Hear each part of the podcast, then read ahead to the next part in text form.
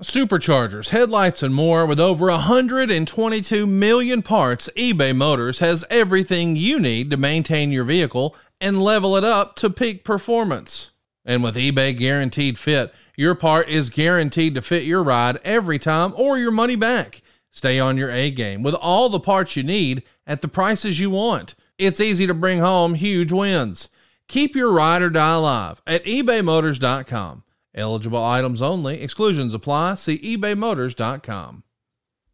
Get the house you want with the payment you want at buywithconrad.com. You don't need perfect credit or money out of your pocket to do this at buywithconrad.com. NMLS number 65084, equal housing lender. The first step to buying a house is buywithconrad.com.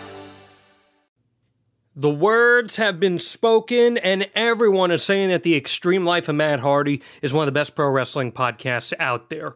We always appreciate your support and those five star reviews. So here's what you can do. If you love the extreme life of Matt Hardy, hell, if you love Matt Hardy, go and find this podcast on whatever streaming service you use and leave that five star review. If you send us a screenshot of your five star review at Matt Hardy Pod on Twitter or Instagram, you'll be entered to win in an exclusive Extreme Life of Matt Hardy giveaway.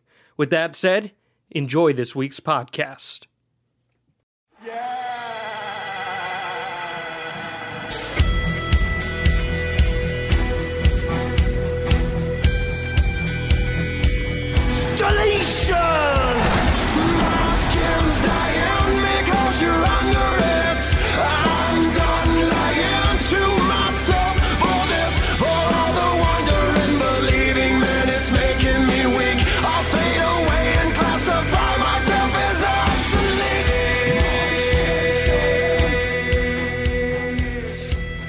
Words are about to be spoken here on the Extreme Life of Matt Hardy, presented to you exclusively by Podcast Heat. I'm Jon Alba, joined as always by the man of the hour, who's, I mean, he's into it right now. This is a this is Matt Hardy uh, after dark as we tape this. This has been a long day of travel for Matt Hardy. It's late at night, but we're bringing the extreme life to you, Matt. How are you, my friend?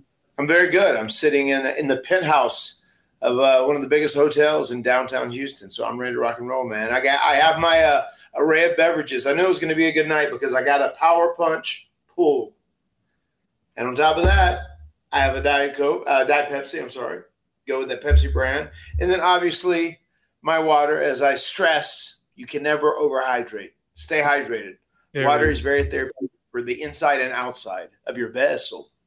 Very true. And if you are worried that if you're not getting enough water, well, you shouldn't let it all play out. But if you want it to play out, you can head over to Box of Tea, Box of Gimmicks, and pick yourself up a T-shirt because both Matt Hardy and I are rocking the Let It Play Out shirt. Coincidentally, we did not set this up ahead of time, but I'm very glad that you are, Matt. Uh, I saw that you were wearing your Matt Fact or Matt Fiction T-shirt in the car with first name Sham, last name Payne this week. Correct. You had a very successful weekend trip, I hear. We did. It was a lot of fun. It, it was uh, it was really cool to spend a weekend and spend time in the car, uh, get in some road miles with uh, first name Sham, last name Payne. It's been a while since we've done that, and it was really cool because on the Saturday night we got to wrestle Gangrel, and I hadn't seen Gangrel forever. Gangrel and Joey Janela had a fun little match there. They had the biggest attendance they've ever had in this venue, and they've been running it pretty regular for 15 or 16 years, which is always a good sign when you're on top. And uh, Champagne was able to wrestle that night. Someone uh, didn't show up, so actually he got a little ring time and he, he got a little payday, so it was nice. Very nice. And on top of it, Manny Fernandez was not there to steal anyone from Omega's pay. So that was always a good day at the office. And it, it, it was very cool too. Marty decided to go ahead and make the trip because there was a, a convention the next day that we did in the afternoon uh, where Jeff and I signed for about four hours. And this was right outside of Baltimore. And then we had an MCW event that night. And it was actually their first ever event on FITE TV. Nice. So that was very cool. Myself and Jeff wrestled for the first time ever. The OGK, Matt Taven and Mike Bennett. And uh, I, was really proud of that match. Jeff was too. Everybody felt really good about it. Uh, it, it could have definitely it could have been a TV match. We uh, went out, worked real hard, had a smart match, super entertaining. Uh, we did some stuff with the juke that was so much fun. I don't want to spoil it for anyone. If anyone is going to go watch it later, hopefully when I get some clips and footage of that, I'll put out put out uh, videos of it. But I'm very proud of both those guys. Uh, Matt Taven and Mike Bennett have both grown so much in the ring as professionals, and they were great. Matt Taven is a hell of a trainer, by the way. He's doing awesome work over in that New England scene. I, have worked with a lot of talent that have come from him, and he's really pumping out some great talent. So big shout out to him. And Mike Bennett, man, a, a guy who has come such a long way himself, has overcome addiction, and he's crushing it right now. Yeah, yeah, it was it was uh, it was a cool experience uh, sharing the ring with those guys and having that match. And how was Gangrel?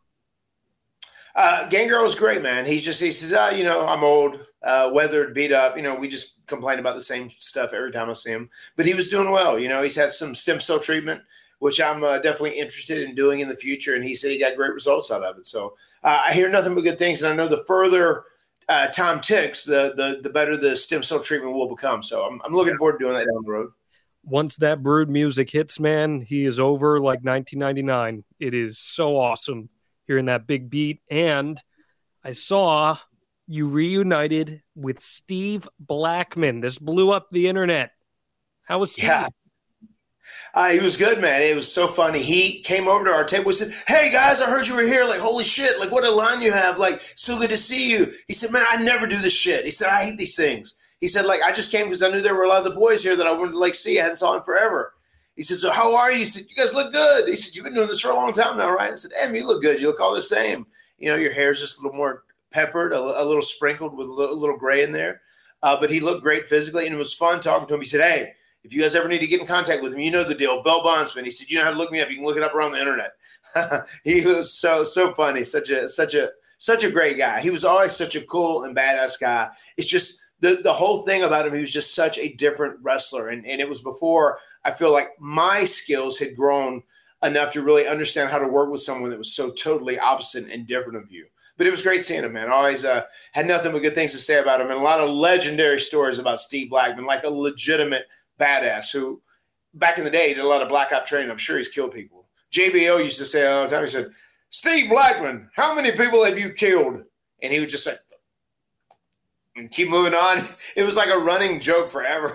I mean, he literally he was like back in he was did military stuff, black ops stuff, big time, great, big time stuff. There's a great story in Hardcore Holly's book, which is one of the most underrated pro wrestling books ever. If you haven't checked it out, he tells an incredible story about Steve Blackman nearly uh, beating JBL to death, uh, and JBL was saved by an incidental trip. And it's worth your time. Steve Blackman, a legit. What, what was it the one of the baggage claim? Yes. I was there. You were there. I was there. Can you provide real quick your your take on that? I I, I saw the the tail end of it, and okay. I, I, I don't know. It, it, doesn't seem like I feel like the story has grown. You know, it is it is really become a sprawling legend as time has gone on. I, I feel like it wasn't as massive of a story as people made it out to be. But I don't know. I, did, I didn't see it all. I did see the very tail end of it, and I did see the trip as well. Basically, the crux of it is Steve Blackman uh, had his ass grabbed by JBL, and he was not about it. And he said, "If you do it again, I'm going to whip your ass right here in public." And guess what? He did it again. And I guess he went at him, and then his foot or something got caught on some baggage tag, and it allowed JBL to kind of get out of it but then uh, everyone showed up in catering and there was a confrontation and he was ready to throw down in front of everybody. So uh, don't cross Steve Blackman. That's the moral of the story here. And, yeah, I mean that, that that was that was a very well known fact back in the day. And he was one of those guys. He, he, didn't mess with anyone. He didn't cause anyone trouble. He he wasn't like a, a mean ribber or a haze or anything. But he was just one of those guys. Like this is like a legit guy. You don't want to cross. You don't want to piss this guy off. Everybody knew that. Well, Matt, the last thing I want to tee up for you before we get into the meat and bones of our episode is this promo that you cut on being the elite that everybody is talking about. And it's Friday now as you hear this. If you get early access and ad free shows, maybe it's Thursday. But this was one of the most passionate promos of your career. And I, I was ready to run through a wall by the end of it. How therapeutic was that to get off your chest? And where do you think things might be headed with the Young Bucks? Oh well, it's definitely taking it is definitely taken a much more serious tone, as you could tell by the uh, vibe of that promo. Uh, it, it, really was like uh, it was like a real life conversation in many ways, and that's kind of how I, I, based it. And I, I really didn't try and memorize things, or I didn't try and have like a pre-planned statement of what I wanted to say. I just knew basically I, I I wanted to approach the Young Bucks and I wanted to tell them when we first started, we were just like them, probably more pure than they were, you know. But then we got into the business when it was in a time like the, the Wild Wild West, as I've described it, and on top of the, just the, the, the bad conduct and the hazing and, and the stuff that was kind of forced upon young guys and and kind of the things they push you to do. I mean, it was just a very very different time. And uh, I mean, there, there's reality of that. Like if the Young Bucks had to be thrust into that environment, I don't know, could they have survived? Would they have ended up uh, attaining the success they had?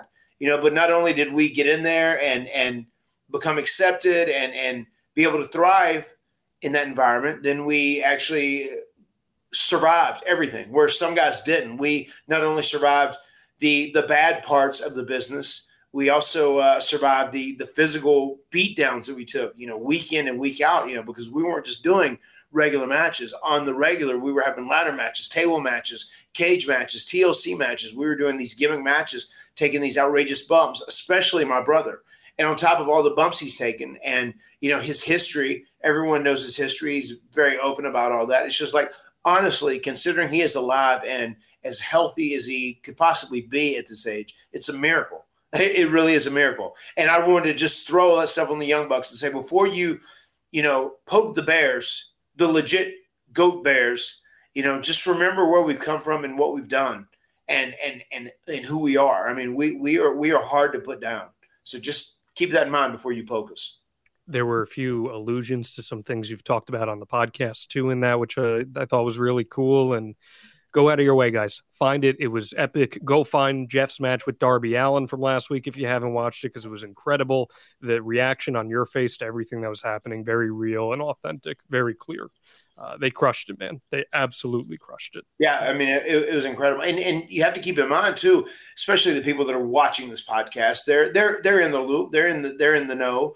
I mean, not only did Jeff do that, but then we went and we had a, a twenty minute match against Gangrel and Joey Janela in front of a couple thousand people on Saturday night. You know, and then got back in the car. And We are driven by first name Sham, last name Payne, thankfully, and then we went up to Baltimore and had a twenty five minute match. You know, with the OGK you know, live on FITE TV, and and he killed it in both of those too. You know, like he, the dude is a warrior, man. Dude is a warrior, and and when I said that to the Young Bucks, one of the parts that I highlighted is there will never be two people like us, especially brothers, that are as unbreakable, as resilient, and and as indestructible as myself and Jeff. And I'll hang my hat on that one. I love it, man. Well, we're talking about great promos. This week, we are discussing one of the best promos of his generation, and that is Bray Wyatt and the introduction of Woken Matt Hardy. And we're talking about that this week because this is, in fact, uh, May 23rd will be Bray Wyatt's birthday. It will be his 32nd birthday. So, You know what else May 23rd is, Jon? it is the day Owen Hart passed, if I'm not mistaken. Uh, well, it, it, it I'm may be. sorry if I'm taking that in a bad direction there, but I'm No, no, no, no. It's fine. It, it may be, and, and that, that's a monumental date if, if that's the case. But May 23rd is also, if I'm not mistaken, May 23rd is the day that myself and Jeff first debuted for WWE in 1994. How about that? And I was on live live television. Very So, I'm pretty positive it was May 23rd. All right. Yeah, the internet will definitely tell me 100% whenever whenever that date comes. I'll get like 10 or 15 notifications that on this day in history, uh, Nikolai Volkov defeated Matt Hardy live on Raw, you know. And that will told me. say- you will say according to the net. So that's your gimmick. So Yes. we're celebrating Bray Wyatt, 32 years old this coming year, and uh, he is an absolutely spectacular talent. So with that said, Matt Hardy, hit us with that Matt fact. Matt Fact, Matt views Bray Wyatt as a kindred spirit. I like it and I believe it wholeheartedly. So our story starts in mid-September of 2017. You and hmm. Jeff, you've had your tag team championship run. We talked about it, WrestleMania 33 episode in the archive. Go check it out. Right You had a bunch of matches with the bar. We're going to talk about some of those coming up soon. How'd you feel about your run throughout the spring into the summer with Jeff upon returning to the company? It was okay. I, I mean, I didn't have unrealistic expectations whenever I returned to WWE. I was very much comfortable with who I am, my position in the industry, and I, I understood going back to WWE, WWE at that time. It wasn't going to be a TNA Impact situation where I had all to say. It wasn't going to be an ROH where I had a super easy schedule and had tons of input into whatever I wanted to do, whatever. I, I knew it was going to be different. I knew it would have a little bit, but I also knew Jeff and I now were in the 40 and older club. And I knew Vince sees those guys different, especially guys who weren't like tippy top guys in the industry. You know, so so I knew we would have that as an uphill battle too. They would still want to lean into us as a nostalgia act. And I get that. And I think that's okay to do time to time in the right scenario. But also, too, you know me, Jon. Like, I, I want to do something fresh. I want to do something new. And, and I don't want to rely, I don't want to be I love Ricky Morton and Robert Gibson to death, but I don't want to do just the Rock and Roll Express all my career and really rely on that. I want to have different evolutions and, and different personas, and, and, that's that's part of the fun to me. It's part of it's, it's part of the art form. I think you know, creating new things for yourself and getting it over and making it work and being successful. And you have to do those things and, and not be afraid to fail. But you know, when we came back, obviously the lawsuit was still going on, the thing with Anthem. So we had been pitched initially. Hunter said, like, hey, come back. We have this Hardy Boys run. He said, hey, hopefully we can get everything settled. He said, and then we can have, you know, maybe a Broken Matt Hardy run. He said, we can get them both. And he was very genuine about that whenever he said that. And it was very important to me, as I've expressed many, many times, to come back to WWE and be the model employee for three years and leave on the highest note and let Vince and company know how much I appreciate them. And, and, and also, I was very outspoken about how bad I hated how I left there because I was in such a – a poor state of mind. And it's such a, a poor state altogether. I, I wanted to come back and be the employee, and I wanted to to do WWE right whenever I was there for my final run. So you're doing this hybrid Matt Hardy character. You kind of look like Broken Matt, but you're just acting as a, a standard Hardy boy, a human being, no extraterrestrial vessels to be found. You are simply Matt Hardy with Jeff Hardy, and you're having this run here. And on September 18th, 2017, because every good Matt Hardy story starts with a Jeff Hardy injury. Here's what happens it's a six pack challenge for the Intercontinental Championship. Jason Jordan defeats Bo Dallas, Curtis Axel, Elias, Jeff, and yourself. But that is not the story. The story is Jeff tears his rotator cuff and has to undergo surgery. How do you remember the injury happening? What do you remember your reaction being?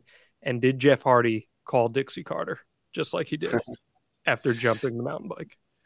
uh, well, one thing I want to say to, to, to go back, uh, you said I was kind of like a hybrid of a Hardy Boy and uh, you know a broken Matt character. It was very important to me. Like obviously, I knew I was doing the Hardy Boys, but I wanted to keep some remnants of Broken Matt there to make sure people didn't forget about him. I didn't want to fully commit, and to me also, I felt like it was continuity because you know I left. And I even tried to put some sort of story, and I think I probably told on social media myself. I just said, you know, now that we completed the expedition of gold, and I'm back at WWE. Now it is time for us to, you know, go back and celebrate our career here as Team Extreme. And, you know, Broken Matt is now laying dormant for, for the time being. You know, what uh, Zenith is laying, laying dormant for the time being is uh, kind of how I justified all that. So uh, if I'm not mistaken, Jeff had injured his shoulder a little bit on the road on some house shows we had done, uh, maybe in the last week or last couple weeks. But it had been progressively getting worse and bothering him. And then he took some bump in that in that uh, six pack challenge match, and he really threw it out. And then there was a point where we were going, and I gave him a side effect, and the side effect is where he said it was excruciating. Like he said, like. I thought I was gonna have sur- surgery then, absolutely right then. Like he said that was like the the worst, you know. And he's he's a tough son of a bitch. I mean, just like one of the toughest humans being you will ever you will ever encounter. You know, but like he said that uh, that side effect. He said he hurt his shoulder before and it was bad, but that side effect like was really hard on him. But then he toughed it out. Obviously, finished the match, and then uh, we we knew he was injured, and it seemed like it was going to be a pretty big deal too. And you know, he'd been so lucky because he didn't have major surgeries for you know over twenty years. You know, it was insane that he went so long like that. You know, so I, I, I feel like the, the injury is one of those things where it's like eventually in time it's always going to catch up to you. So I, I, figured I would try and take this time wherever he was away with an injury, and I was going to try and, and reinvent myself. And I didn't know. I, I honestly, it was hard to take the temperature of Vince. I didn't know like if he he knew the broken Matt Hardy thing and the broken universe and all the delete chances, like why we got hot again, and that's that is hundred percent, which I was told to him to his face, from his face to my face in face to face conversation that that is why we came back because we were so hot and so talked about and and so so so so white hot in the industry as as Broken and Brother Nero. But I didn't know how into like doing a version of Broken Matt he was on a show because he never really talked about it, like what his thing. He'd never really seen it. He just knew it was out there. Other guys, the writers who worked for him, and you know there was a gaggle of writers at that time. They all knew it and they dug it. There was a lot of guys who were really big fans of the different things we did. You know, someone got say, "Oh my God, I love George Washington, Smoking Jeff Frazier." Like, "Oh my God, when you did the expedition of Golden, your teleport is the greatest thing ever." You know, so so that was always interesting. But I I decided when Jeff was hurt, I said I'm going to try and, and reinvent myself, and I actually started on a path that was a different character than a broken or woken Matt Hardy to start with. And what was that character? Uh, I think uh, you had referenced this where I worked with Elias, right? Yes. We, So I- okay. I, I, I know what you're saying. We're gonna get there. I, I want to wait to, to get there then, Yep. because because this is important. Laying down Yep. this timeline. Yep. So I, I was just gonna bring up the point. It, it's amazing to me, Matt, how many parallels there are to the story that we told before, which again extensively available in our archive, the Becoming Broken series. Except last time you kind of stumbled into the broken character, and now Right. we're purposely potentially going into that territory. Mhm. So you're saying that there weren't necessarily any plans to go in that direction prior to the injury happening at that juncture? no, Okay. none. Did you envision a broken character in WWE would also include Brother Nero? I, I mean, I thought it would. I thought if we did a uh, a broken character run, I could 100 percent see Brother Nero being on it. I mean, he, Okay. he just fits, and he, he would want to. I know he he really he really enjoyed that and loved that. He really he, he still had a big thing, even his last couple of years when he was at WWE. After you know they added on time to his deal and everything else, like he he wanted to do a Willow appearance too. That was very important to him. You know, he he he really has a great love and passion for both of those characters, Willows and brother and brother Nero, and he would have loved to do them both. And I 100 percent thought it would have fit would have fit with a uh, with a Woken Matt character. And unfortunately, we only got it kind of one time. Yeah. So then you're in purgatory here. There's there's no plans for you to have a change in character, but you're no longer in a tag team either. You're veteran Matt Hardy, and we know in WWE old vets don't typically have the best luck on television. Was there any concern on your behalf that you might get lost in the wayside without Jeff there?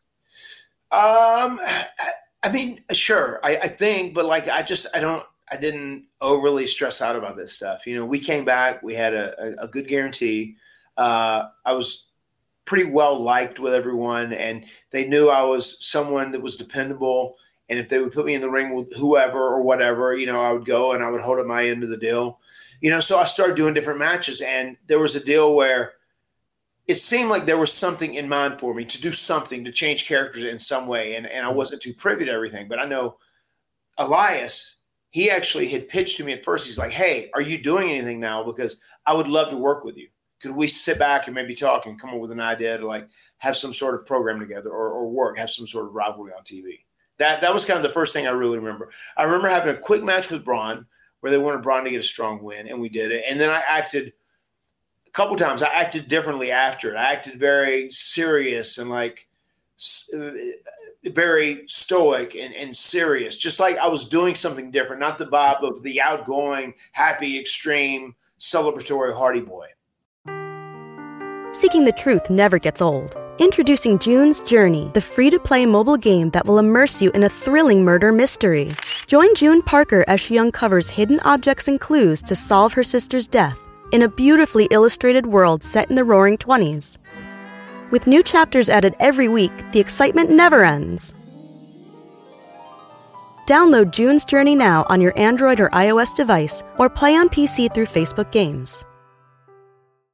Are you feeling stuck making minimum payments on your credit card debt? SaveWithConrad.com can help, and you don't need perfect credit or money out of your pocket to do this. NMLS number 65084, equal housing lender. Oh, and did I mention no house payments for two months? Get rid of your credit card debt and lower your monthly payments right now at SaveWithConrad.com. Well, before that Elias program, you had a little chance to work with Jason Jordan and The Miz too. I, I want to tee up on Jason Jordan because I don't know how much of American Alpha you got to see back when he was in NXT with Chad Gable and they got the call up to the main roster. I, I think they could have been an all time great tag team together. And I think them and the Hardy Boys mixing it up would have been outstanding. But he's doing a little singles run here. And unfortunately, we know his career would be cut short due to a neck injury, and he's a producer right, now in WWE. He's also Kurt Angle's son. I don't know if you've heard that, but uh, I was there. I was there when they did the DNA test.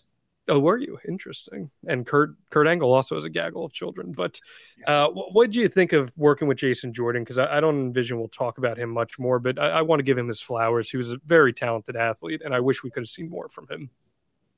So, uh, a, a, very talented athlete and an extremely nice guy. Uh, very, very likable, very fun to be around with, a great personality, very kind uh, I have nothing but great things to say about him. You know, and, and he's one of those guys you could tell like he's the you know he's the real deal too. He's a, he's a real deal athlete, and he was also very respectful and also very open to like insight and like ideas from from different people and, and vets and whatnot. No, I had great experiences all all around with Jason Jordan.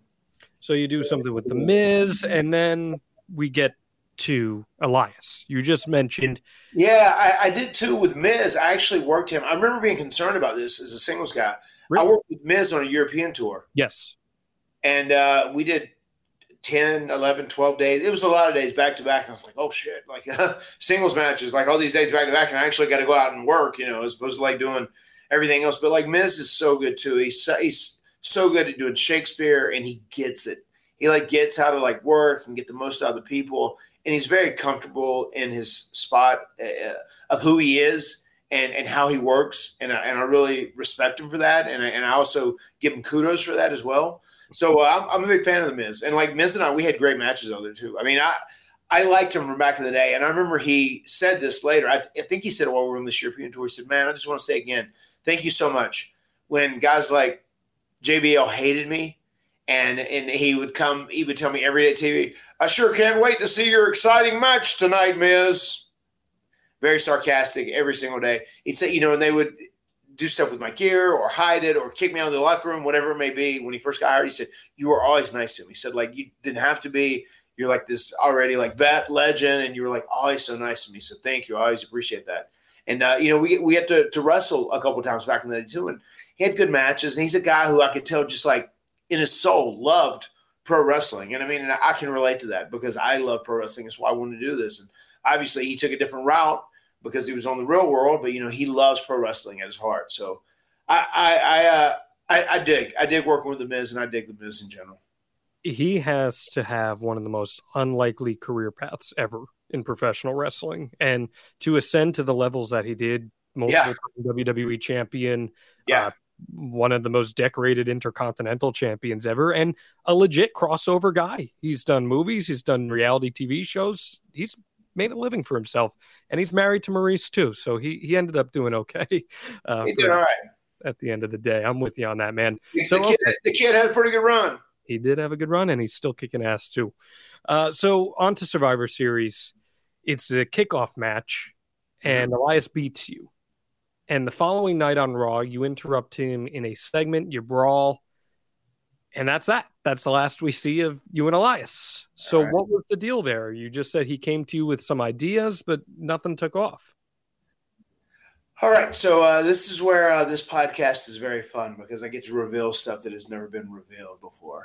So we had talked about having a little program, and we had some ideas, and I turned in an idea uh, in hopes of winning Vince over on it, selling him on, on, it, and and I think the writers liked it, and I don't know what his final reaction to was it. Uh, I don't know what his final reaction to my idea was, but I had an idea about after I had these lost and I was being a, a little more serious, a little more solemn. I wanted to just be almost like, fuck it. What do I have to lose anymore? You know, like my brother's hurt, he's gone. I should I just I shouldn't care about anything. I should just do whatever. Go out like who cares? I can fight the biggest guy that's supposed to kill me, and if I lose, so what? Whatever. That that's the kind of mentality I was trying to. And I wanted to call the the persona Matthew, the foolhardy, and that was an idea that I had pitched, and that's something we were talking about shifting into with this thing with Elias, uh, where once again, like I was saying, it could be a match in the middle of the show and I just run in and I jump him and I jump the other guy. What just super unpredictable, loose cannon type person who is just will do anything, who just doesn't care. Little who has like no Gotcha. Okay. A little what? A little James Dean kind of thing. rebel without a cause. You're just out there doing your thing. May- Maybe, but also someone who has like no concept of fear, who has no concept of repercussions. They don't care, whatever. You know, just someone who's almost like legit snapped uh, along those lines, but in, in a much more realistic, uh, reality based type wrestling vibe. So that that is the one thing that I had talked about doing, and a couple of the writers really liked it, and we talked about doing some segments going forward. And then, uh, you know, we did those couple things with Elias, and then obviously I showed up for the next Raw on Monday, and what happened, Jon? The segment after that beatdown, you're saying that you guys Yeah. had? Yes, Well, the next week, November 27th, 2017, you face Bray Wyatt in a singles match. And he beats you with Sister Abigail in a little over two minutes. Then afterwards, you're in the corner. There's no commentary. The camera's pretty tight on you. You're getting increasingly frustrated. And then all of a sudden, you let out a delete. And then another. And then another. And your body, it's convulsing delete, delete. The crowd sees something's happening here. It's very apparent that we're about to see a change in the Matt Hardy character. So here's how that goes. So I'd had this idea I'd talked about, and a lot of the writers seemed to be on board with it, and I was, you know, ready to do something that was going to be a WWE creation, right? Matthew the Foolhardy. And you know, we'll try this thing. You know, I'll try and do this reinvention again. You know, I've tried a ton of different things. A lot of things work, some things haven't, but you know, you can't be afraid to try. So that day, I remember we worked on the weekends, and Windham, who was Bray Wyatt, uh, I always got along great with him, and he would tell me stories from when he first came around with NXT when I was living like a crazed rock star lifestyle. That at that juncture, I was like, "Oh my god!" Like some of the things with you are legendary. The stories, and I'm like, "But you're always so cool to me. Like it's so cool." And I told you know, I'm so happy for everything you've done, the success. It was so cool, and we were even doing that banter, like interpromotional stuff between like Broken Matt and Bray Wyatt, whatever so I get to Raw a little late that day because I end up driving from the town. I end up staying halfway between where the house show and the television was. And I remember getting to, to TV that day and I start pulling up and I may have been a, a few minutes later, whatever. And then all of a sudden, Bray walks out to his car to get something. He said, Oh shit. He said, he said, Man, you excited about today? And I said, What do you mean? He said, You, you haven't heard? And about that time, I see Michael. Michael has texted me. Michael Hayes says, he says, I, I, I need you to text me right now. I need you to call me. He said, I got to get you some FaceTime with Vince. And uh, I texted him. I said, I'm, I'm here. I'll be in in just one second. He said, Yeah. He said, Today we're starting the whole Bray Wyatt Broken Matt Hardy angle.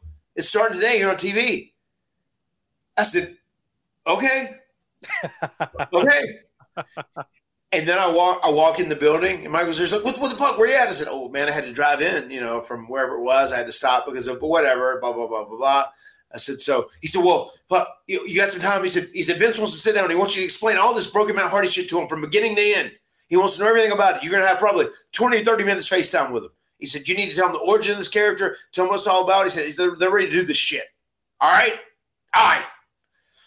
And uh, that that's how I found out that was happening that day. I had no clue. I figured I was still going to continue doing the Elias deal. My jaw is like literally dropped because that is the most WWE thing that I have ever heard. Yeah, This long anticipated character that everyone has been waiting and waiting for and figured, okay, they're going to build to this thing. It's going to happen literally happened on a whim because Vince McMahon decided today's the day. So uh, we get in there, and uh, I talk with Vince. And this is one of my, this is probably my favorite interaction with Vince ever. Just sitting in here, and he, he just he says, "Okay, uh, I'm sure Michael's told you what we're doing. You know, we're gonna we're gonna try and do this. It's, it's broken, Matt Hardy, right? Is it's the thing?" He said, uh, "You know, let's let's do something. I, I have some ideas, and I, I think this would be good. I mean, like, what? Let's." What can we do about the name, though? I know that there was a, there was an issue with it. Like, I, I haven't seen it, so I want you to tell me all about it. I, don't know. I don't. I don't know anything about it. So I just know these people, these these fuckers, keep saying delete. Every time I read the house show reports, it's delete, delete, delete. They- They just won't stop saying it. It's been almost a year. They keep saying delete. Fuck. Let's give them what they want. And uh, and then we're sitting down there, and uh, he said, "So you, you think you could be shattered, Matt Hardy?" Um, something along those lines. And I said, I'll, I'll be honest. I said, I've thought about this. I said, I feel like the best thing to go with would be woken Matt Hardy, just because like woke is like a word in pop culture and it's something that like younger kids use. It's kind of trendy or whatever. Like, I, and woken Matt Hardy sounds so similar to broken Matt Hardy, and I could, I feel like I could do a lot of plays off that. Like this, this spirit, this essence is woken inside of me. Said, "Oh, okay, well, let's think about that." He said, "Tell- "Tell me about this. Tell me about this. Tell me about the broken Matt Hardy. Tell me. I, I, I, tell me about the broken Matt Hardy. How'd you come up with this?" I said, "Well, I said, well, I said, are you familiar with True Blood?" And he said, huh? I said, "I'm sorry, it's it's a vampire show." And I should have known that anyway. I said, "It's a vampire show." And, and I was watching True Blood, right? I said I, I became a big fan of like serious television, you know, in, in the last few years. So I'm watching True Blood, and I'm watching Eric Northman, Alexander Skarsgård, and like you know, you see him in you know the the seven you know the seventeen late seventeen hundreds, and then you see him, you know, he's in Europe, and now his hair's long, and he's totally dressing different, and now you see him in France, and he's speaking French, and you know, he has a different haircut, and he's like has all these changes, and and it's all these different period pieces, and I was like, man. Uh, such a such a mark for how they live in these different time periods, and they have different looks, and they're immortal, but they don't change. I said, like, is there any way? I'm thinking to myself, telling Vince, I could apply that to a wrestling character, to a wrestling persona. I said, that's what I would love to do because that would be so cool. Obviously, fuck, I'm not immortal.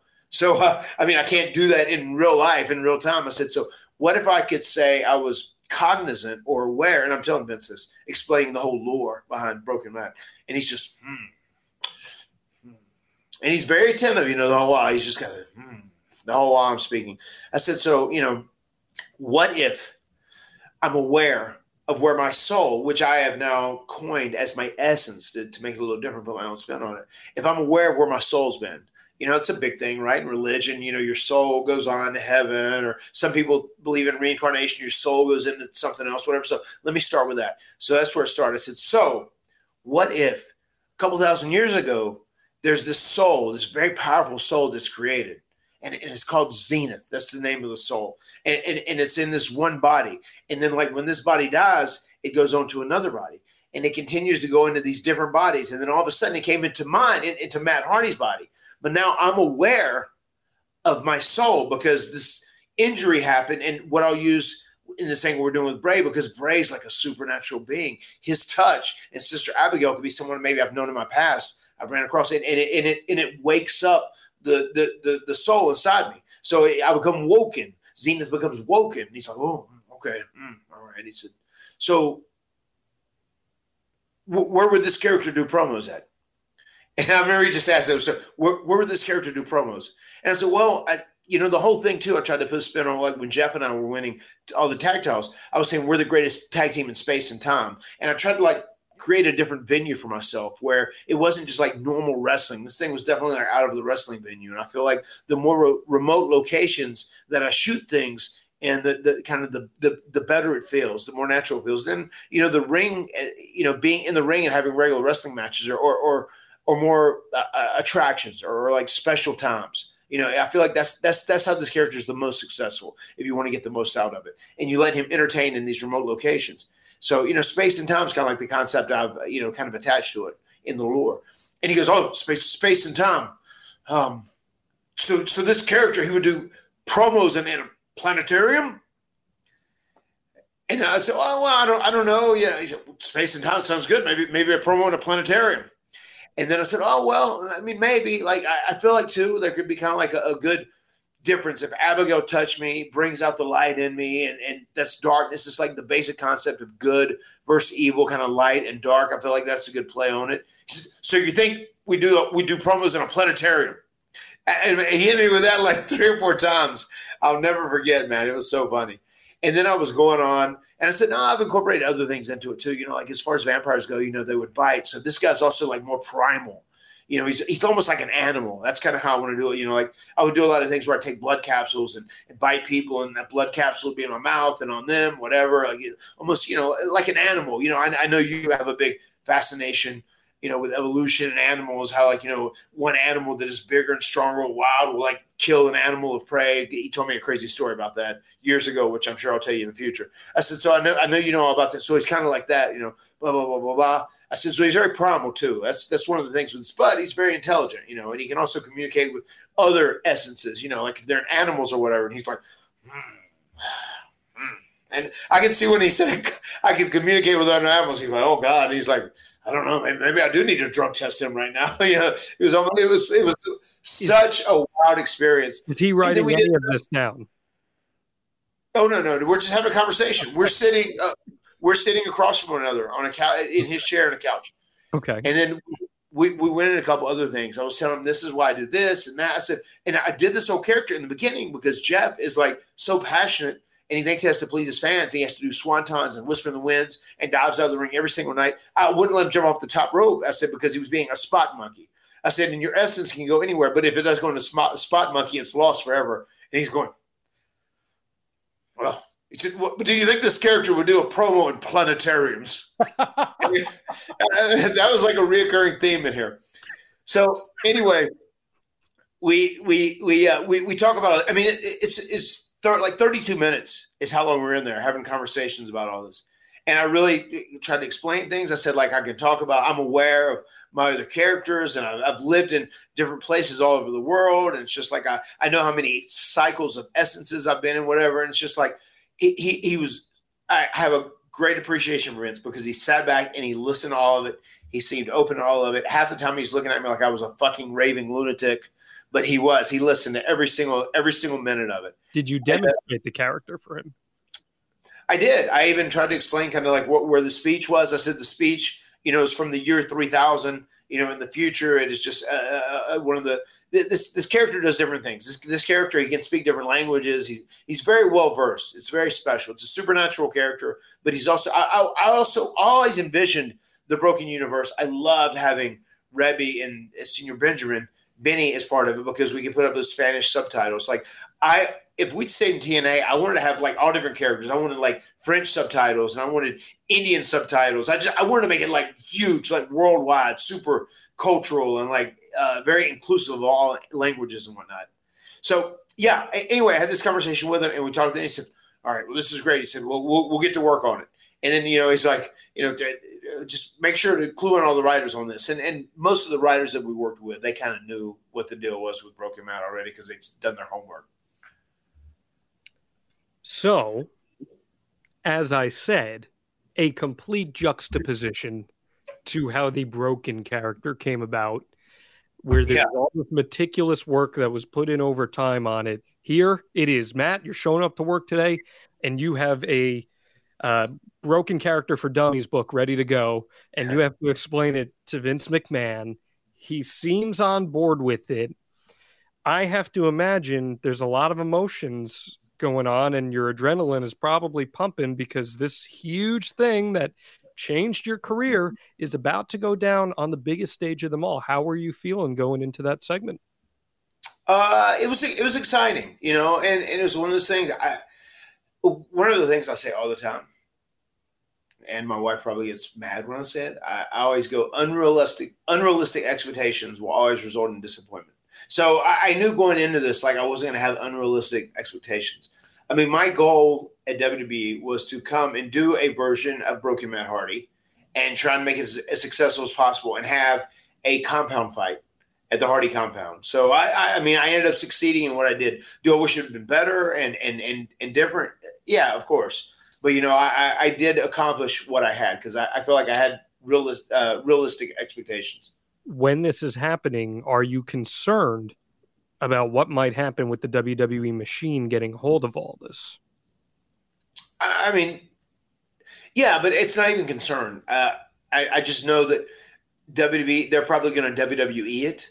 You know, when it comes to like the Broken Matt Hardy deal, but I will do everything that I can to like course correct and and try and get my shit in and try and make it as good as possible. And that's one of the things in wrestling. Like, you know, when it comes to like creative content, it's not necessarily if you get the best shit or you get the worst shit. It's just like, what do you make of whatever you end up getting? That's very important. You know, like you can't just say like, oh, well, this is bad. And I remember one of one of the most wise things Michael said to me. He said, when someone pitches you an idea and you hate it and you don't like it, you can't just say like, that's stupid. I don't want to do it.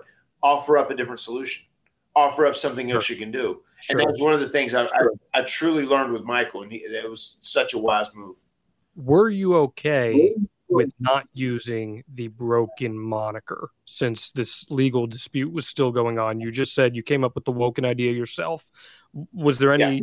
Uh, because I would say, well, man, broken is what I made my money on. If people see Woken, they might think that's the dollar store knockoff of it. Uh, no, not really. I mean, I just looked at it as a challenge, and I tried to make it. I tried to make it different, and um, I, guess you could you could overthink it like that, but I think too in, in in wrestling you have to like try not to overthink things too many. I mean, you're going to get an opportunity, especially if you're going to get a legit opportunity, go out and like make the most of it. And also too, that's the that's the optimist in me. I am like the ultimate optimist. You know, like I whenever I see a cup that has uh, water in it, it's half full. It's never half empty. To me. Sure. Uh, Bray Wyatt's in a really interesting transitional period at this time. Just a few months prior, he was WWE champion. He was in a main event match at WrestleMania. Now he's kind of slid down the card a little bit here. And that's not to say that working with you is sliding down the card, but he's clearly not being positioned in the top tier main event matches week in and week out. What do you remember about where Bray was during this period of time? And was there any chatter or discussions about what doing a program with you might do for him? Oh, I, I I just remember that like we were excited to do it. Bray and I were like we we thought it'd be really cool, especially if it was something we teased like from different promotions back in the day. Because I remember there was a time where I had said something about Broken Brilliance after Vince had them do that deal after the final deletion, and then he responded back in some way. And like, of course, you know, the internet went ape shit over that. So so we were excited to actually be doing this. And Bray Windham has always had a very strange relationship with Vince. Very strange. Like I, I almost felt like Vince looked at him like a, a son in some ways. Like when he would do things that he liked, he would love him and he would really give him everything that he could possibly give him. He would like bend over backwards to try and accommodate him. But then like when he did something he didn't like, he became like hated, like he was going to lock him away for good. And it was almost like a really weird, a, a really, a, a really strange and different duality that Vince shared with Bray. Like when he when he liked him or loved him, he was all about him. But when he disliked him, oh my god, it was like really bad. And he would like just punish him and insult him. It was so strange, and it was almost like a, a, a parent. It would almost it would almost be like how I feel like Reby disciplines the kids. You know, she's if she if the kids are doing good, she goes above and beyond to like give them the best stuff and reward them. But then if they start doing bad stuff and their conduct's bad, it's like holy shit, she lays into them. She goes straight Boricua, you know, Puerto Rican with the chunkla on them. You know, so it's it's like that. That that's why it makes me it makes me think of like a parent whenever I I think about their relationship. If during the course of this conversation I ping up a story that you have a recollection of Vince being particularly hard on Bray, please by all means cut in and let me know because I definitely want to hear that uh, because that sounds like a very interesting dynamic. So, uh, December 4th, Matt, it's the week after. It is time for the debut of Woken Matt. Bray is cutting a promo. He's saying he knows who Matt Hardy really is, but Matt doesn't know who he is. And just as he's about to say more, we hear the famous broken Matt laugh for the first time on WWE TV. You say, You've wandered through space and time and you're not lost as he calls you a fool and says you're a charade. You explain that you're well versed in the multiverse. You give examples of where your essence has been over the years, and due to your condition, you've laid dormant inside Matthew Hardy's vessel. But thankfully, due to the consumer of terrestrial entities, thank you, thesaurus, you have been woken. You sentence him to deletion, which is actually our opening podcast clip. And the crowd's going nuts. There is a big laugh off between the two of you guys and that's that. And it's a, it's a really unique promo setup, the way they go back and forth. I think it's a good juxtaposition for you guys. How'd you settle on coming up with this introductory promo and the style for it? Uh, it, it was it was Vince's idea. It was 100 percent Vince's idea. We we both had a, a, little input on what we were saying, um, but you're going to know this already. We don't have to let this play out. The laugh at the end, Vince was adamant that we do the laugh laughter at the end. And and one thing that I remember really well is this was in Los Angeles. And I remember like it was it was a big market, and it was like LA's like I don't know, maybe LA's to be too cool for this. Like I was kind of concerned about the reaction, not being in front of the live crowd, being on the screen, but like they went, they were super loud for it whenever it aired on the screen. I was super hype about that. That was so so cool that they were. But once again, it was one of those things like Vince kind of made this his baby in the beginning, and I feel like he was going to like micromanage it a little bit because he he had said that right from the beginning. He said, "I think with these two characters together." He said, I think that you can work against each other, and then eventually I think you can be a, a team together. And I think they, they, there can be something really special here. You guys can do something really great. He said, but you have to do it the right way. For it to work, you have to do it the right way. You know, he's very stressful in that. And we were so concerned, like uh, he, he was going to, Vince was going to be in the habit of like being redundant about things, especially the laughter, because like little things like laughs and catchphrases or you know a, a, little exclamation point whatever like vince if he gets something that he likes and it, it, personally entertains him he will he will do it over and over and over again you know to really establish it. And and and these are two characters that that don't do that and and they don't need that. They don't need it. it's like they, they do different things. They come up with different creative uh slogans and sayings every single time. And, and Woken Matt says words funny or different. That's how he entertains people. So the, the laughter, I know you're going to ask me about that, and everybody else does. Like, oh my God, you guys would laugh back and forth. That was a Vince thing. Like Bray and I, we, we would do promos on house shows sometimes where we would bury that laughter just, you know, to pop one another. But yeah, that, that was definitely a Vince thing. Yeah, I had no doubt about that. I yeah. knew that was a Vince McMahon thing the first time out it works because it's funny and it's something different and it's totally cool.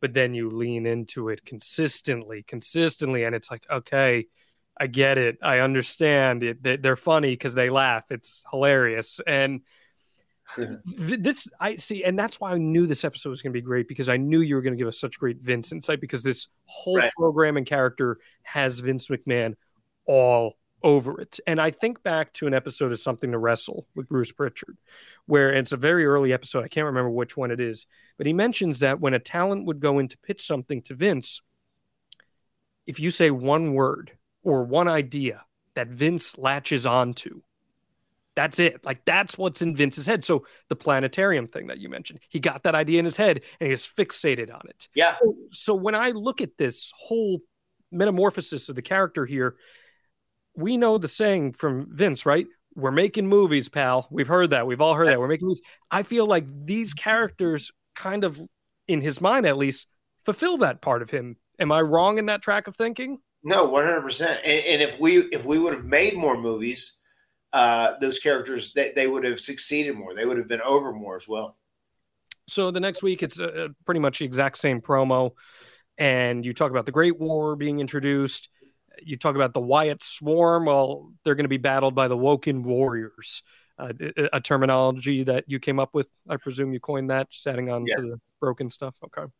Um, again, a big laugh at the end, and it just feels like immediately, right from the get go, Matt, two weeks in, this has become WWE fight a little bit. Are you worried at that point? Uh, I, I mean, you always want to try and put your best foot forward and and put on your most entertaining and also uh, I feel like mature, complex uh, entertainment style. If you're doing a character like that, and if you're me, you know, but like in WWE, you just don't always get that. So it's like I don't know. It's I don't know if it's like worried. I don't even know if that is the the word I would use to describe that. I would just say that you know I'm just going to fight yeah. to still stay in the game and still be as different as I can and like try and you know be able to get a word in you know with Vince and like trying to keep this going in a you know in, in a new direction in a trailblazing direction and, and, doing different things. When I think about Bray Wyatt and Woken Matt, Broken Matt, whatever, it, it seems like a natural fit for a feud, right?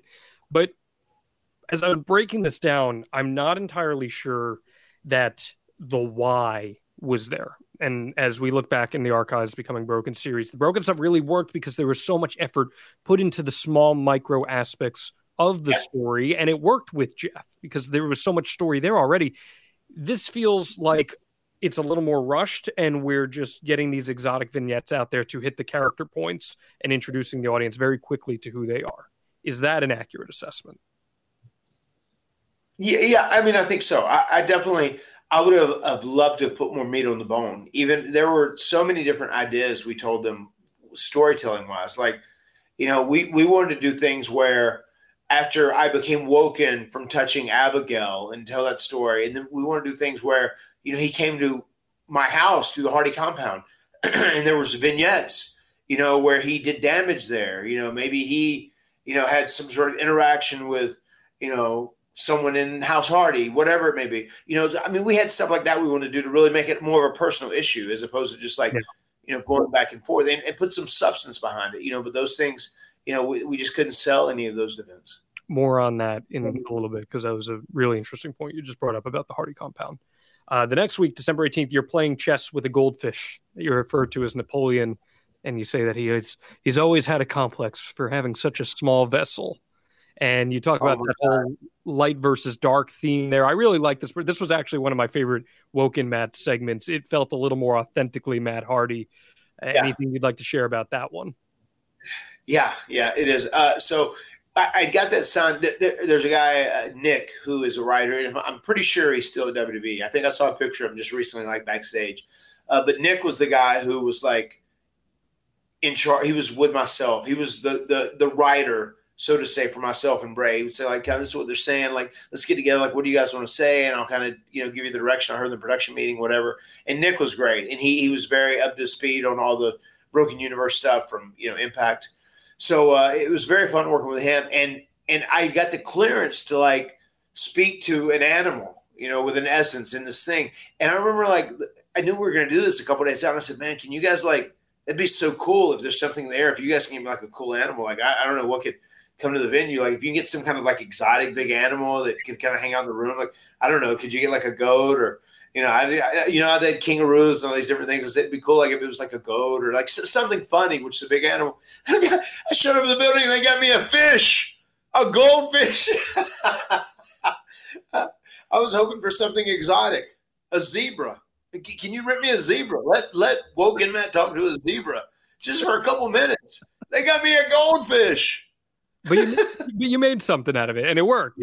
I, I made something out of it. I made the most out of it, and and I, and I do I do appreciate how they tried to like they they.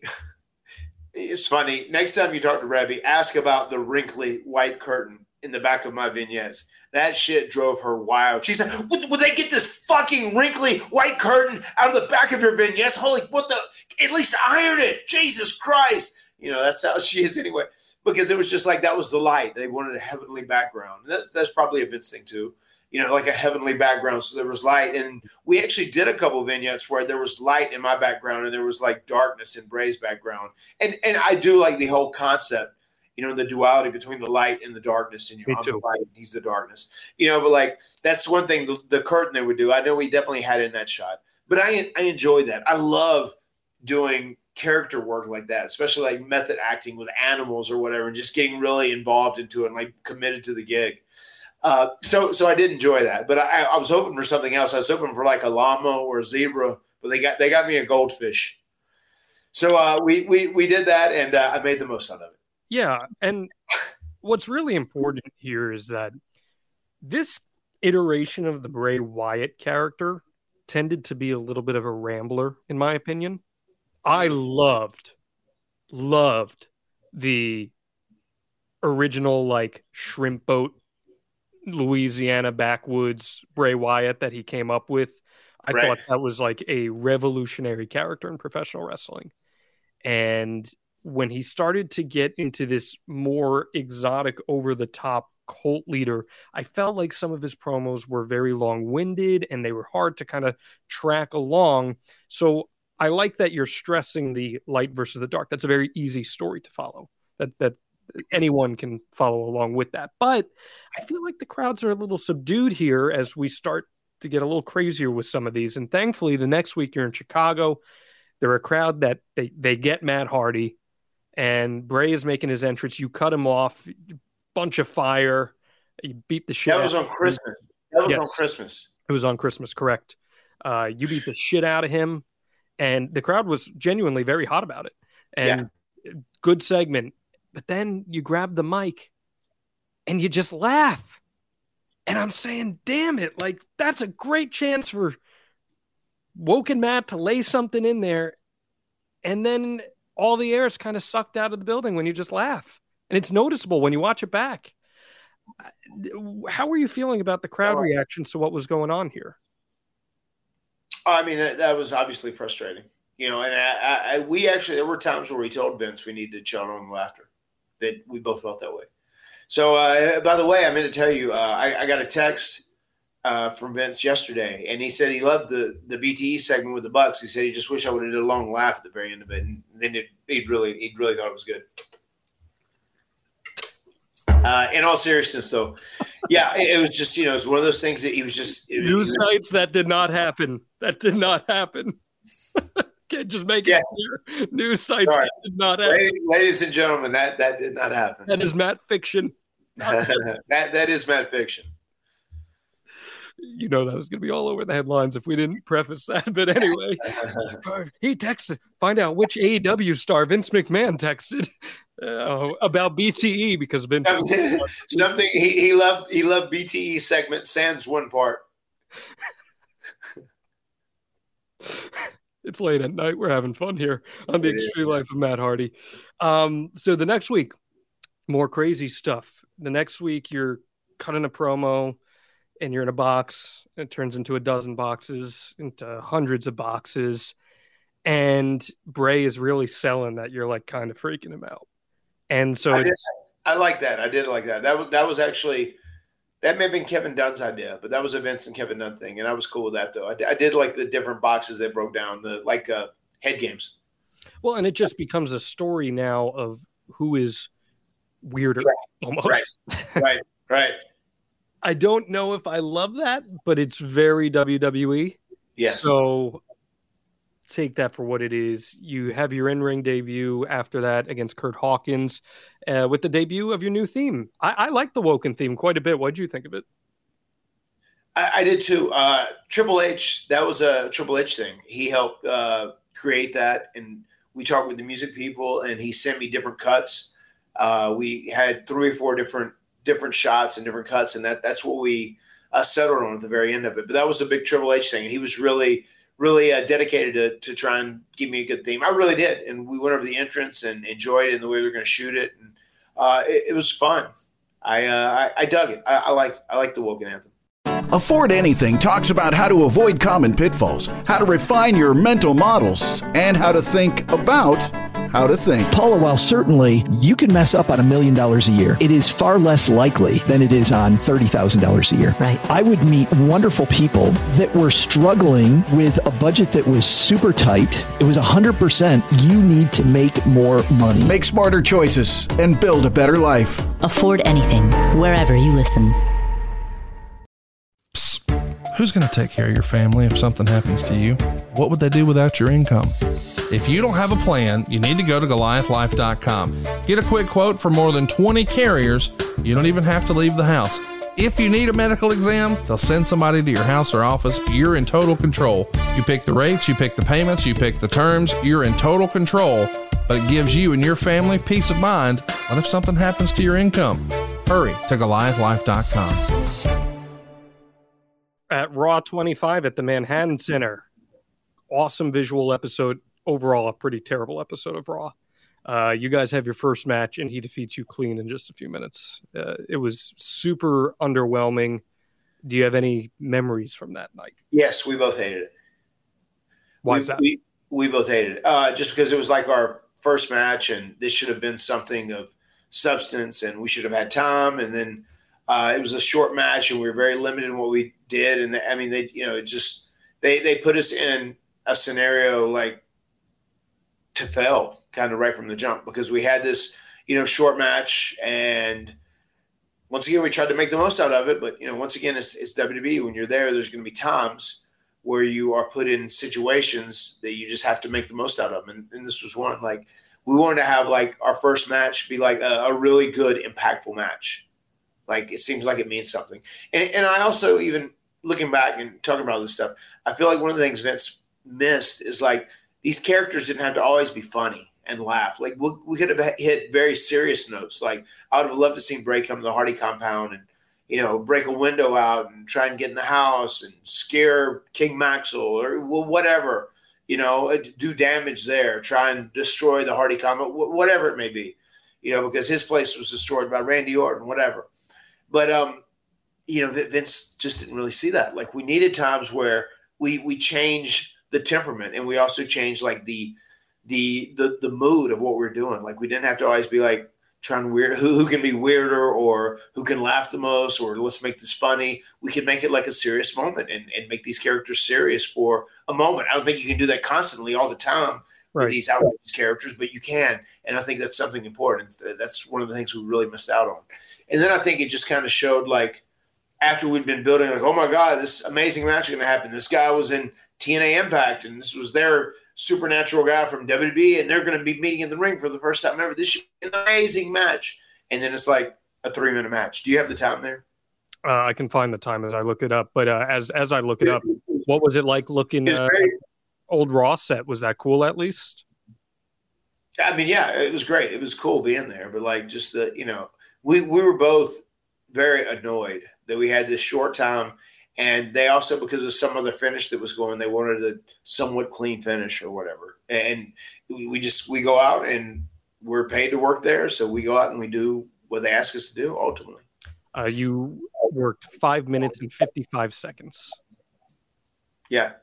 It, I remember though it was it, that that's even longer than I thought it was, but like I remember it was short, and we were very disappointed that it wasn't more of a highlighted featured match. I think there may have even been a commercial in it too, which is just crazy for a, a six minute match. Uh, and it, Right. it, was, it was disappointing. And the next week, it is the Royal Rumble in Philadelphia. I was there for this. It's a great Royal Rumble match. I highly recommend anyone to go back and watch it. And uh, this was my observation then. It was my observation watching it back. You guys eliminate each other in this. And it looks like Mhm. you're kind of hobbling a little bit. You look like you're in pain there. And it, it might have just been my perception of it, but was your body hurting bad at this time? No, it wasn't bad. I do remember that day though. I had a, a whole bunch of media, and I was up super early. I remember I didn't sleep well that night, and I was tired. I was dragging the day. Okay. Uh, I, I do remember that. But as far as my body goes, I mean, my body's pretty beat up, you know, in general. So, uh, but no, I, I was okay. I wasn't like significantly injured at all. And I, I, I, I, do remember whenever they said that they thought it would be best if we get in and we just eliminate each other pretty quickly. I was okay with it on the day because it was one of those days where I was dragging. Yeah. Well, it was it was a hot little moment in the match too. And when you're telling the story in the Royal Rumble match, you need those little stories within the overall story. So Sure. I have no issues with that. And I, the only reason I was asking about your body was because we know what's going to happen at the end of this eventually. So I was just curious if uh, that was nagging you as we go along. But instead, we turn our attention towards the Elimination Chamber. You have a qualifying match against, of all people, Elias, and you lose after a video distraction from Bray. And guess what he does, Matt? He Yeah. You're kidding me. Did you know what the long term goal of this feud was by Elimination Chamber? I, I think so. I, I, I'm I'm pretty positive that the the long term goal of this program was to eventually uh, have Bray and I get together as a team and be baby faces. Okay. Uh, later that week, the legal battle with Anthem officially ends, and you legally acquire ownership of all your trademarks in the Broken Universe. Yes. Was there any consideration of maybe doing a pivot and bringing Broken into the fold, or were you hell bent on sticking with Woken? Yeah, I mean, I, I- I- that that you have to pick the you know you have to pick your battles there, and that that's not a battle I was going to go. They'd already committed to Woken, you know, the deletion anthem and everything promotional, promotionally uh, that was revolving around me was was Woken Matt Hardy, and they'd branded already, and that was theirs. They were going to own it, so so I was just going to keep uh, riding that out. So you guys are having more matches on house shows. You're beating him pretty consistently as the baby face. You defeat him clean with a twist of fate at the Elimination Chamber pay per view. Again, Right. that, that's a pay per view that he won the world title at just a year prior, taking the belt off John Cena nonetheless. And now he's losing house show matches. He's losing on pay per view. Bray Wyatt has fallen a little bit here and he's stuck doing some comedy stuff that both of you don't really want to do. Uh, if there are any stories that come to mind about his interactions with Vince, let's hear them. Yeah. Uh, after we team, I'll have one. Okay. But, but I was just going to say, I mean, it's one of those things too. Like, you know, Bray, Bray never really was like a tippy top guy. And if you're not a tippy top guy, you know, you're going to have that cosine curve, you know, use often, more often than not, you know, so it's going to be like you're going to ride it for a while, then you're going to be down. It, just Why was also. Bray not a tippy top guy? Because he was a guy that fans flocked to and all saw something very different in. He has a WrestleMania match with The Undertaker. He has the intention. He's a good wrestler for someone his size. Mm-hmm. And on top of that, the guy can talk people into the building. because ultimately Vince Vince didn't see him as such. I mean that, that that's why you know if you're a guy like you know Undertaker, you're going to be treated differently when you're older. Obviously, you know someone like John Cena. Obviously, Roman Reigns is the tippy top guy. But then then you're going to have other guys who like cycle in and out of those things. You know whoever may be. You know Cesaro got close there at the end. You know you had times where Braun Strowman was up and down. You know I mean it's just that's that's one of the things I, I just tell people like you know don't get too discouraged when you end up riding the the cosine curve because it happens in, in pro wrestling especially if you're not stuck and and branded as a tippy top guy where you're at So the night after Elimination Chamber, he says he's not done with you. He says the Great War is far from over, and it seems pretty clear we're headed towards a cinematic match. And you invite him. it was so hard to get Vince to go go for that. I mean, we we we really tried hard, and like Nick, big shout out to Nick. He really pushed hard for us too, and then eventually signed off on it after that. I mean, I, I feel like it was right after the elimination chamber match that we got the the green light that we could have the ultimate deletion. So you invite him to the Hardy compound for the first time. This is the first mention of the Hardy compound that we've got in this Right. entire feud. And you invite him for the ultimate deletion. And my issue here, I kind of hit on it before, but whereas we discussed the Hardy compound was a major character in the Broken Universe, Mhm. it is completely unmentioned on TV until this point. You're relying on the fans that paid attention to the impact stuff to know what is to come. Now, they react positively to seeing it, but from a storytelling standpoint, you're creatively asking them to make something that is non canon in WWE become canon. And I'm not saying you specifically, I'm saying the powers that be are asking that. That just seems like a lot to ask of fans, especially the WWE fan that maybe is a little more casual and has never seen the depth of the Hardy compound stuff in Impact. Right. Uh, I, know they were they were uh, pretty overwhelmed and overjoyed about the reaction it got whenever it played in Gorilla. I went to Gorilla to watch that and sat there with Vince and like, "Oh my God, this really got a good reaction." Reby shot all that. I don't know if you know that. She shot all that and kind of clipped it together, and they sent it and they put together the final package. Um, but yeah, it, it's it's one of those things. It's just it's it's so crazy. It shows how in tune wrestling fans are, especially there in the live arena. Like the the Hardy compound deal is just something they knew from seeing the viral videos of the final deletion and Apocalypto and you know Delete or Decay. Uh, you know, probably online more than anywhere else. They have kind of heard of the you know the legend of it, and they there were people out there that actually knew that it it actually existed in the Broken Universe lore. You know, but yeah, I, I would have loved to have had more time to build the Hardy compound and make it a character on WWE programming as well. But they just kind of threw it out there, and like you said, uh, they were just tickled that some people had an idea of what it was from you know past use. Well, and then the the next week, which is the week before the ultimate deletion, we get this lengthy vignette, and all of a sudden we're being introduced to the different characters on the Hardy compound. We're seeing Reby, we're seeing Maxwell, we're seeing Benjamin, we're seeing Skarsgård, and I'm really glad that you guys did this. But it feels like the why, which is the most critical part of the broken universe, is just missing here. It's like, oh, by the way, you're going to see these characters next week. These we're not telling you why you're going to see these characters next week, but you're going to see them, and that's a huge disconnect in storytelling. And I don't know, maybe that's the inner journalist to me, but like something is not the, the hand is not feeding properly, if that makes any sense. No, I mean, yeah, I, I, t- I totally get where you're coming from, and I, I'm sure there were a lot of people that thought that. And and at this point, we just wanted to get the ultimate deletion business done, so Bray and I could team up and start doing kick-ass vignettes. You're over feuding here. Yeah, I mean, we, we were just I, we were re- we were ready to get there, and, and I even feel like even you know, the, we had that first match, I feel like, which was very underwhelming. And then we had the Elimination Chamber match. It's just like we're not two characters that should be having regular matches regularly. You know, I, I feel like it, you put us at the Hardy compound. That that's that's our mo. That's that's where our money is. You know, let us be entertaining characters that do weird shit. You know, at remote locations.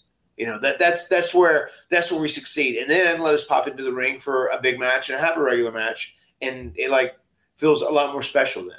You know, don't just oversaturate wrestling matches with these you know larger than life broken universe type characters. Yeah.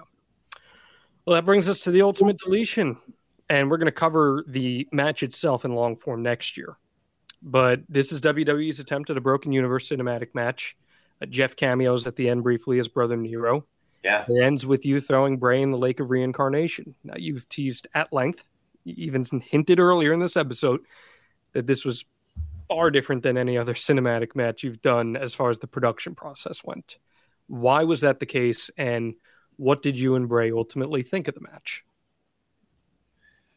I I ended up being happy with the match at the end. Um, there there were three full fledged camera crews out there, you know, with all with audio, all with lights, all with cameras. I mean, so they wouldn't be. It was almost like overkill, you know. And it was just like we still wanted to kind of be a little a little gritty, you know, a little a little darker. You know, we didn't want it to be overly produced or overly slick like a WWE product, you know. So the, the the one thing which I want to share this, we're not going to go into a long, you know, a long talk about it right now, obviously, but like as we're doing the match, we have like this great match planned out, and there, there's a scene. I actually watched it back today just to kind of jog my memory, as I like to do before I talk about these things, where we are in uh, the dilapidated city, and uh, we did a thing where the, the, the dilapidated city, by the way, is is owner is owner property, is on the Hardy compound, and it is where my great grandparents actually came to initially, and then my grandparents uh, had lived there uh, when after they had passed away. My grandparents lived there, and that is where my dad was born and raised in this house. The the old house you, you see Bray against in the ultimate deletion called the dilapidated city. And, and that is where my dad was like born and raised at. And it's still on the property. There's like a barn and a couple other little old buildings there. And it's just stayed there which it is like a you know it's a, a house that is probably 100 years old. Wow. over 100 years over 100 years old now. Wow. so so uh, we're doing that. And then we're going to do a thing where uh, we we're going to fight back to the ring where jeff jumped out of the tree. And i had built this special stand uh, a couple days prior and we were going to go into a big spot where I stacked up two tables and put Bray on the table underneath uh, or the table up top if we could have worked it out. We were negotiating. We're going to figure out what they would let us get away with. But I was going to come out of that tree and miss a big leg drop and go through two tables. And that's what was going to be like the real start of like the heat on me. And then he was going to beat me down. Then eventually to the dome release, and We ended up going to the finish. And we still had some funny comedy moments in it as well. But, you know, Vince, uh, we're doing the whole thing and we're just booking along. We're trucking and like at two o'clock, you know, all of a sudden, you know, Michael Hayes and Ed, the writers there, they go, "Hey, hey, we got to help, we got to talk, we got to talk." We just got a call from Vince. You know, we'd like to text him, whatever, but we just got a call from Vince, and he said he doesn't want any, any wrestling bullshit. He said this match shouldn't have wrestling. It should be like, you know, it should be super Shakespeare, and it should be funny and campy, and, and kind of, you know, that's what we want. And uh, I said, well, let's get back to the spot where we do the thing and we fight and the tables are set up. And I do like, no, he said, we did that wrestling in the beginning. Michael said, that's enough. Vince said he doesn't want wrestling. This is supposed to, this is supposed to look like a classic wrestling match at all. I said, well, it's not. It's like, this is going to be a big spot where the babyface messes up and it puts me in jeopardy and everything else. Plus, it's going to look super cool. And it's a good callback to the Final Deletion where Jeff jumped out of the tree. Now I'm going to do it with a leg drop. And he said, no, we, we they shut that down. And we ended up doing a thing in substitute of that, where we went to the land of obsolete men, which is Jeff's shoot uh, pet cemetery. Where Jose is buried. Yeah, where where Jose hopefully will be buried soon.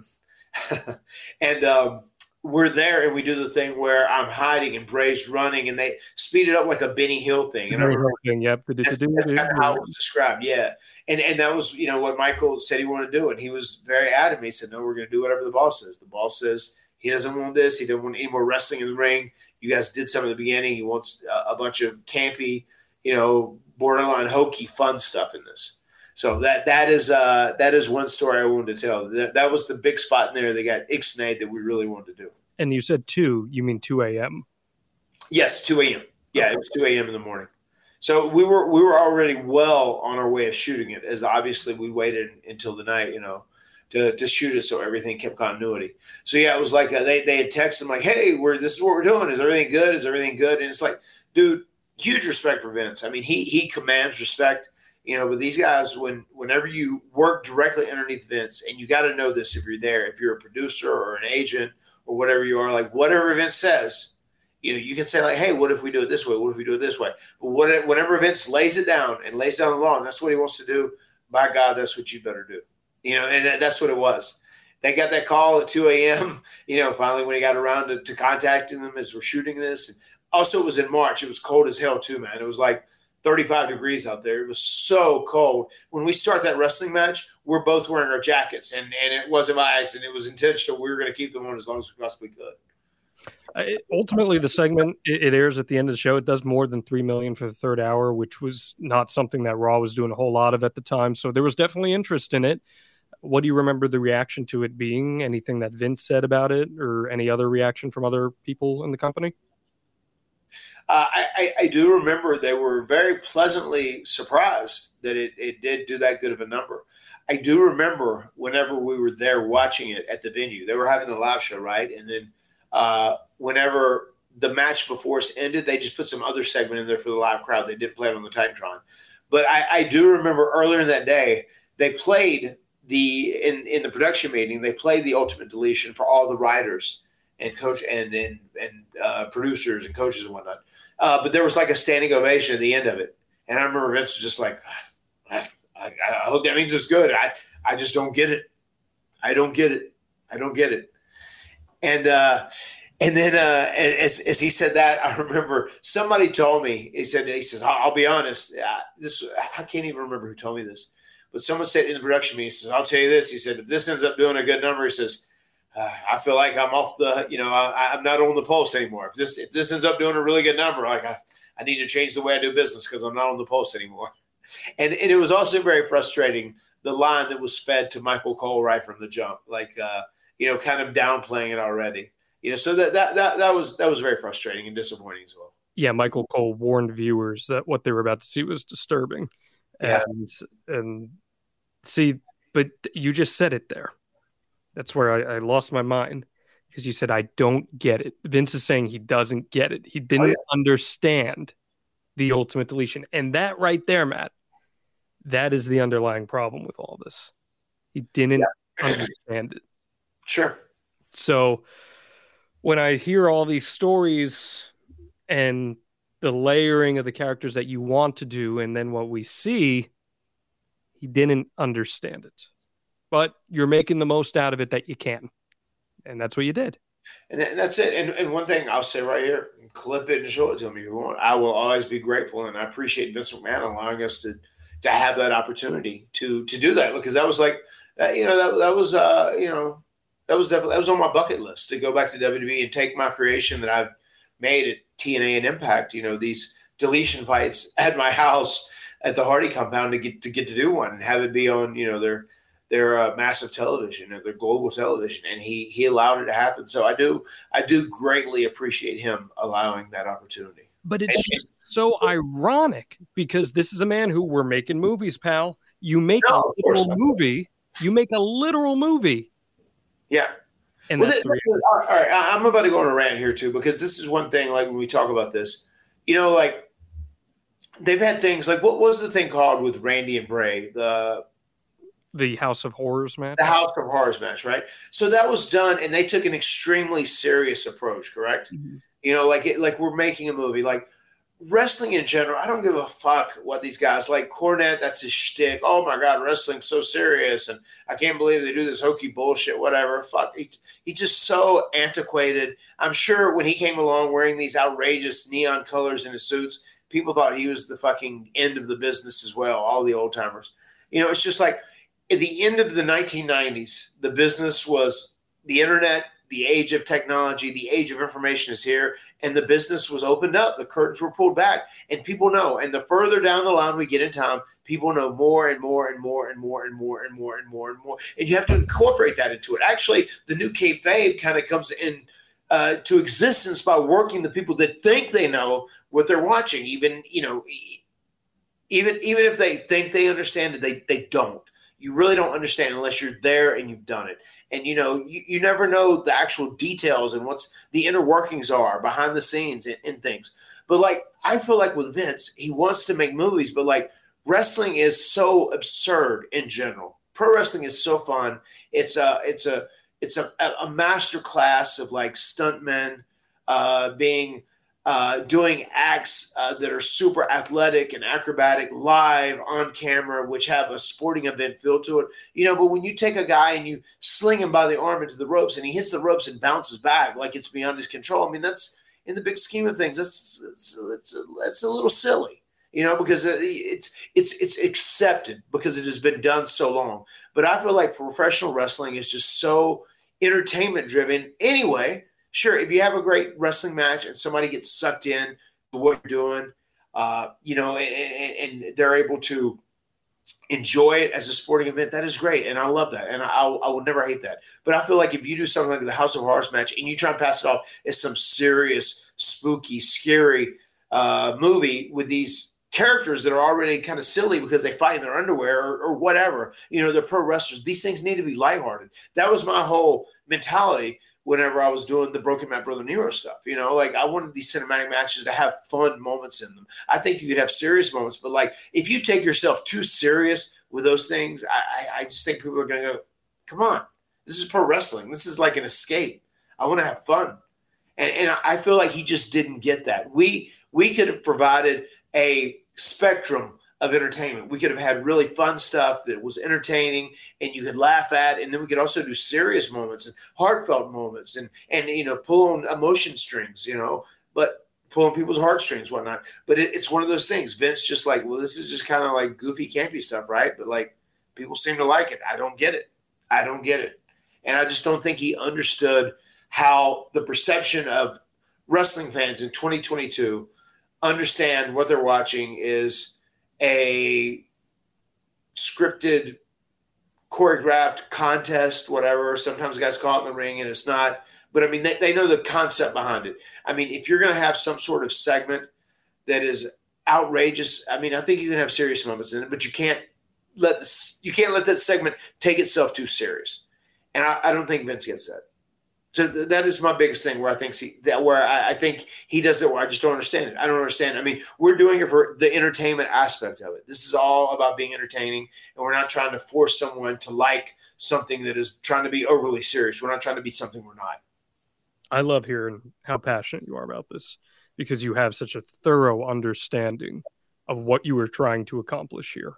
And I'm sure that Windham Bray was probably in a similar boat to you as sure. we're doing this. So uh, he goes into the lake of reincarnation. It's clear that we're going to get a change in the Bray Wyatt character in some capacity here. Uh, so a few weeks go by. You're training for the Andre the Giant Memorial Battle Royal. Interesting opportunity for you, but uh, you're in it. It's WrestleMania 34. It's the match right before the main card, so the crowd's pretty packed into Mercedes-Benz Superdome or the Caesar Superdome, whatever it's called now, not the Silver Dome, brother. and uh, it's you, Baron Corbin, and Mojo Rawley, the final three. They're the two previous winners. And out of nowhere, Bray Wyatt appears. And as you're about to get double teamed, he helps you fight them off and he helps you eliminate the two of them. And Matt Hardy has won the Andre the Giant Memorial Battle Royal. Pretty cool moment, man. I know it's the pre show and everything, but back to back years, you get two pretty cool WrestleMania moments. Yeah. Yeah, no, I, I, I, I love that moment. I really enjoyed it and the crowd was ready for it. They yeah. were ready for Bray Wyatt to turn babyface. This is his first babyface run to this point in WWE. Yeah. And they're ready for it. What'd you and think of the moment in the execution of it? Uh, I, I, liked it. I, I, mean, it was one of those things like we made the most out of what we were given to work with, and and the fans really reacted to the embrace we had, which uh, which made me very happy. Yeah. So now you're off to the races as the deleters of world of worlds the next night Uh, you have a fun backstage vignette with Jeff, who's returned. Seth Rollins is there, Finn Balor's there. It's a whole bunch of ballyhoo between the three of you guys, and there's a little deadpan to Seth and Finn Balor. It's a funny little segment. It was. That was fun. That was a fun little piece. But Jeff has not brought back his brother Nero here, and it feels like there could have been legs to include him with you guys. What do you think of that decision? Oh man, are you kidding me? I mean, Vince wants Jeff Hardy. you know, Jeff, Jeff Jeff understands the popularity of Jeff Hardy. He's not gonna he's not gonna mess with him. You know, unless we'd done a Jeff Hardy run and he felt like he, he kind of needs a reinvention to kind of like reset and restart again. You know, I, I could see him doing a Brother Nero thing, but like especially when he's come back off injury, he wants Jeff Hardy because Jeff Hardy's just you know one of the the all time populars, man. So the deleters of worlds, where'd uh, where'd that come from? Uh, that, that was my name. Uh, I, I I came up with it, and I think Bray signed off on it and liked it. Uh, on- once again, just trying to. He was the eater of worlds, you know. So just throwing a delete on there, deleter of worlds. And uh, one thing I, I do want to say about this is we wanted, and this is something else that we pitched. We wrote these ideas, and and Nick, the writer that really worked with Bray and I regularly, he tried to make this happen too. I mean, we had ideas where we didn't want to have we knew we were going to do something now and and win the titles. I, I'm pretty sure we knew this pretty early on. The thing that ended up happening in Saudi Arabia, but like Bray and I, we want to do vignettes where you see us. You know, he helps me out. You know, he's been cleansed of Sister Abigail. We wanted to still tell that story and and and and, and try and put more detail in all this. But we literally pitched this idea and and Nick loved it. He was hoping we could do it. We wanted to shoot like vignettes, a few weeks of vignettes at the Hardy compound, where Bray shows up at my house. He has a stick, like with a bandana tied to it, like a hobo, with just a couple of things. You know, obviously his house was burned down by Randy Orton. His Wyatt family is no more. And then he shows up at the Hardy compound, and he had an idea too. He, he knew someone who was like, uh, did this crazy act and it was like a, he was a monkey boy is what he did this man who did this like in circuses or whatnot he wanted to come out and have the stick and the little bandana to it like a hobo and have the monkey boy with him. And then he said this is all i have. You know like thank you for letting me come to live here at the hardy compound. You know woken matt we'll, oh, we'll come right in you know but you're gonna have to earn your keep here. You know there's a system. You know you, you're gonna have to earn your keep. And then we were gonna do even little funny vignettes where like you know, he's sitting out there and he's playing with Monkey Boy, and King Rascal goes, oh, "What are you doing? You're supposed to mow the grass. Get on the Moab lawn, you know, whatever." And he was gonna like, and then Reby has him do something, whatever, and like, you know, these are gonna be fun. And then he's like becoming like part of like the whole family, and you see like Bray Wyatt and Woken Matt are like these great loving guys, and you see these weird things, but then. You know, we were even saying like we could have things like these guys come to the Hardy compound and they try and attack us or do whatever, and we'd have these vignettes but we never none of that ever got greenlit you know obviously i mean we wanted to do it as like character building things and i felt like well i'm not going to jump the gun as far as winning the tag titles because i know we got to get there but just right from the jump we had all these ideas where we wanted to really uh, help the synergy and chemistry between our two characters together as a tag team by doing these uh, these these cool vignettes you know which would be super entertaining but we we, we never got them greenlit And what's the old adage in pro wrestling? It's all about the chase, right? So if you give people something to invest in and characters to invest in, they're going to want to see them win those tag titles together. They're going to want to see that stuff. So we don't really Yes. get that. But you win a couple matches and you get the bar in Saudi Arabia. I'm pretty sure this is the first Saudi Arabia show WWE runs. Uh, I'm sure that is an experience in and of itself. Yeah. And the championship win goes down in front of a bunch of fans in Saudi Arabia. And it's a strange reaction because they're all kind of casual fans and Bray Wyatt and Matt Hardy just won the tag team championship with not a whole lot of build. So go ahead, and share the story that you were going to tell us. Uh, well, you know, we, we did do that, and Saudi Arabia was a really interesting experience. You know, it, it, it really was. Um, the people over there, they were very nice, but you know, once again, it's just it, it really is. It's a obviously a different country, a different part of the world, and and all the Saudi Arabia fans that I dealt with were really kind and nice, but it just feels very different over there. It's, it's very different from being in America for sure. Um, but we had that match. Uh, and we were pretty happy with what we did with Sheamus and Cesaro. And then once we were the tag team champions, once again we like came with another barrage of ideas for the writers and Vince. And I was like, you know, I, I don't think we need to be on TV like having matches every single week. We really need to do these vignettes. This is what is going to help us grow, and this is what is going to sell merch, and this is what is going to get us over and, and really get us to that next level that Vince constantly talked about, whatever. But every week we would come to TV and it would be like a three or four minute match against someone where it was like never really a, a, enough time to like help somebody else. It just kind of like we were just getting like a quick win and we kind of like had to beat the shit out of the other team because it was such a small window of time. And I thought that was pretty counterproductive to what we were trying to do, especially with, you know, having these larger than life characters and, and trying to like build onto their character traits more. So that's exactly what happens. You have a very strange reign with these titles. You hold them until July, but you don't actually defend them on TV once. And then at Extreme Rules, the B team, which is So, so, so, so, so e- each, each time we came out was non-title matches. We just non-title matches, correct? I, I, I can't tell you one time uh, when I was talking about this story with uh, um, with um, Vince and Bray. There was one time we came back through after something. He's like, you know, you guys have the chance to, you know, to be special, being like any other tag team in history. You know, you you guys are these two really interesting characters. You know, but like Bray, why didn't you do that spider walk? You know, what's wrong with you? Are you, are you not shaking? You're not doing anymore? and he like really laid into him. And then he said, "Why don't you do this?" He said, "You're not even playing the gimmick." And I did this, and you didn't have your hands up. And he was re- he was just like, just like reaming reaming Wyndham out after this match. And I was like, "Ben, boss, what what did I do wrong?" He said, "Nothing. You were fine." But he, you this, and then it turned back to him, and I was like.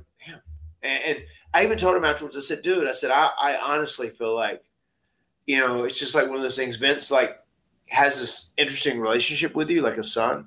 I feel like he's back there and he's like reading you the riot act because he like he cares and he like wants you to be as good as you can because I've seen it where he likes you and like he's just uh putting you over to the to the max and talking about how great you are and you're like the apple of his eye, you know. But it maybe it is too just because you've always been in the WWE system.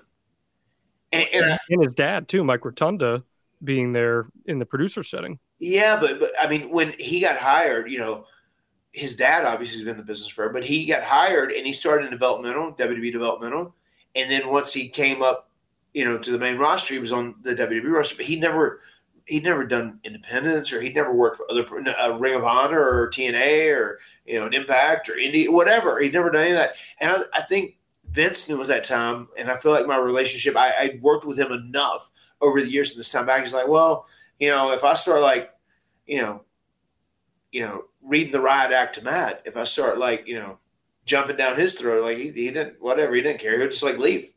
He, you know, like he, he, he, he's not afraid to, to leave and go outside Alexandria, you know, and, and I feel like, I, I even feel like Wyndham, when he was released from WWE, it was like a very strange feeling like, oh my God, like I've never done anything outside of here. Can I? Can I? And that's like a, I think that's the inner question a lot of people have, especially just been in the WWE system their entire career. They they second guess themselves. I mean, just even the comment there about his weight and Yeah, that just that feels like a head coach almost bullying the player to try to show more hustle out there. I mean it, that, that that I mean it was he he was he was like I, I've seen him during that time when I was back there be really good and be like so supportive and trying to lift Bray up. And then I saw him too where he'd be like so hard on him, like you know, like you said, like a coach, like really really tough on him, like almost you know like kind of cruelly tough. So at Extreme Rules, the B team, which is Curtis Axel and Bo Dallas, which is Bray's brother Yes. in real life, they defeat you to win the championship. And the wind, I guess, is just kind of out of the sails. Oh yeah, yeah, yeah. Well, yeah, we were done. We were done then. Is, And- is- did anyone say anything to you about that, or No, no, I, I- I could just tell. It was like as time went on too, I could feel like there was just like maybe one of those things. Just like I, I feel like I feel like Vince uh, just he'd kind of just kind of given up on the concept of us together. Like he had this idea of how he envisioned it, and he thought we could be very special together as characters, and then that never came to be. And then he was just like ready to move on. Yeah, I mean, I, I could definitely feel it during that. Yeah, and you guys remain a team into September, and you then take time off of TV to heal. You tweeted about your lower back and pelvis starting to fuse together. Was that the reason for your absence? Well, it, it started. Wyndham was gone. I, I want to say he got into a car crash right at the end, and I, I, I don't- remember if this was like a, a was known publicly. I, it probably was, but I ended up having to do some singles on some matches. These are right after we lost the titles, and I just feel like he he was going to be off TV for a little while. And and just to clarify the record too, which I'd said that that was something that it had where they'd said some of my lower back and pelvis was uh, starting to fuse just from all the years of doing stuff, but it would be something that shouldn't affect me.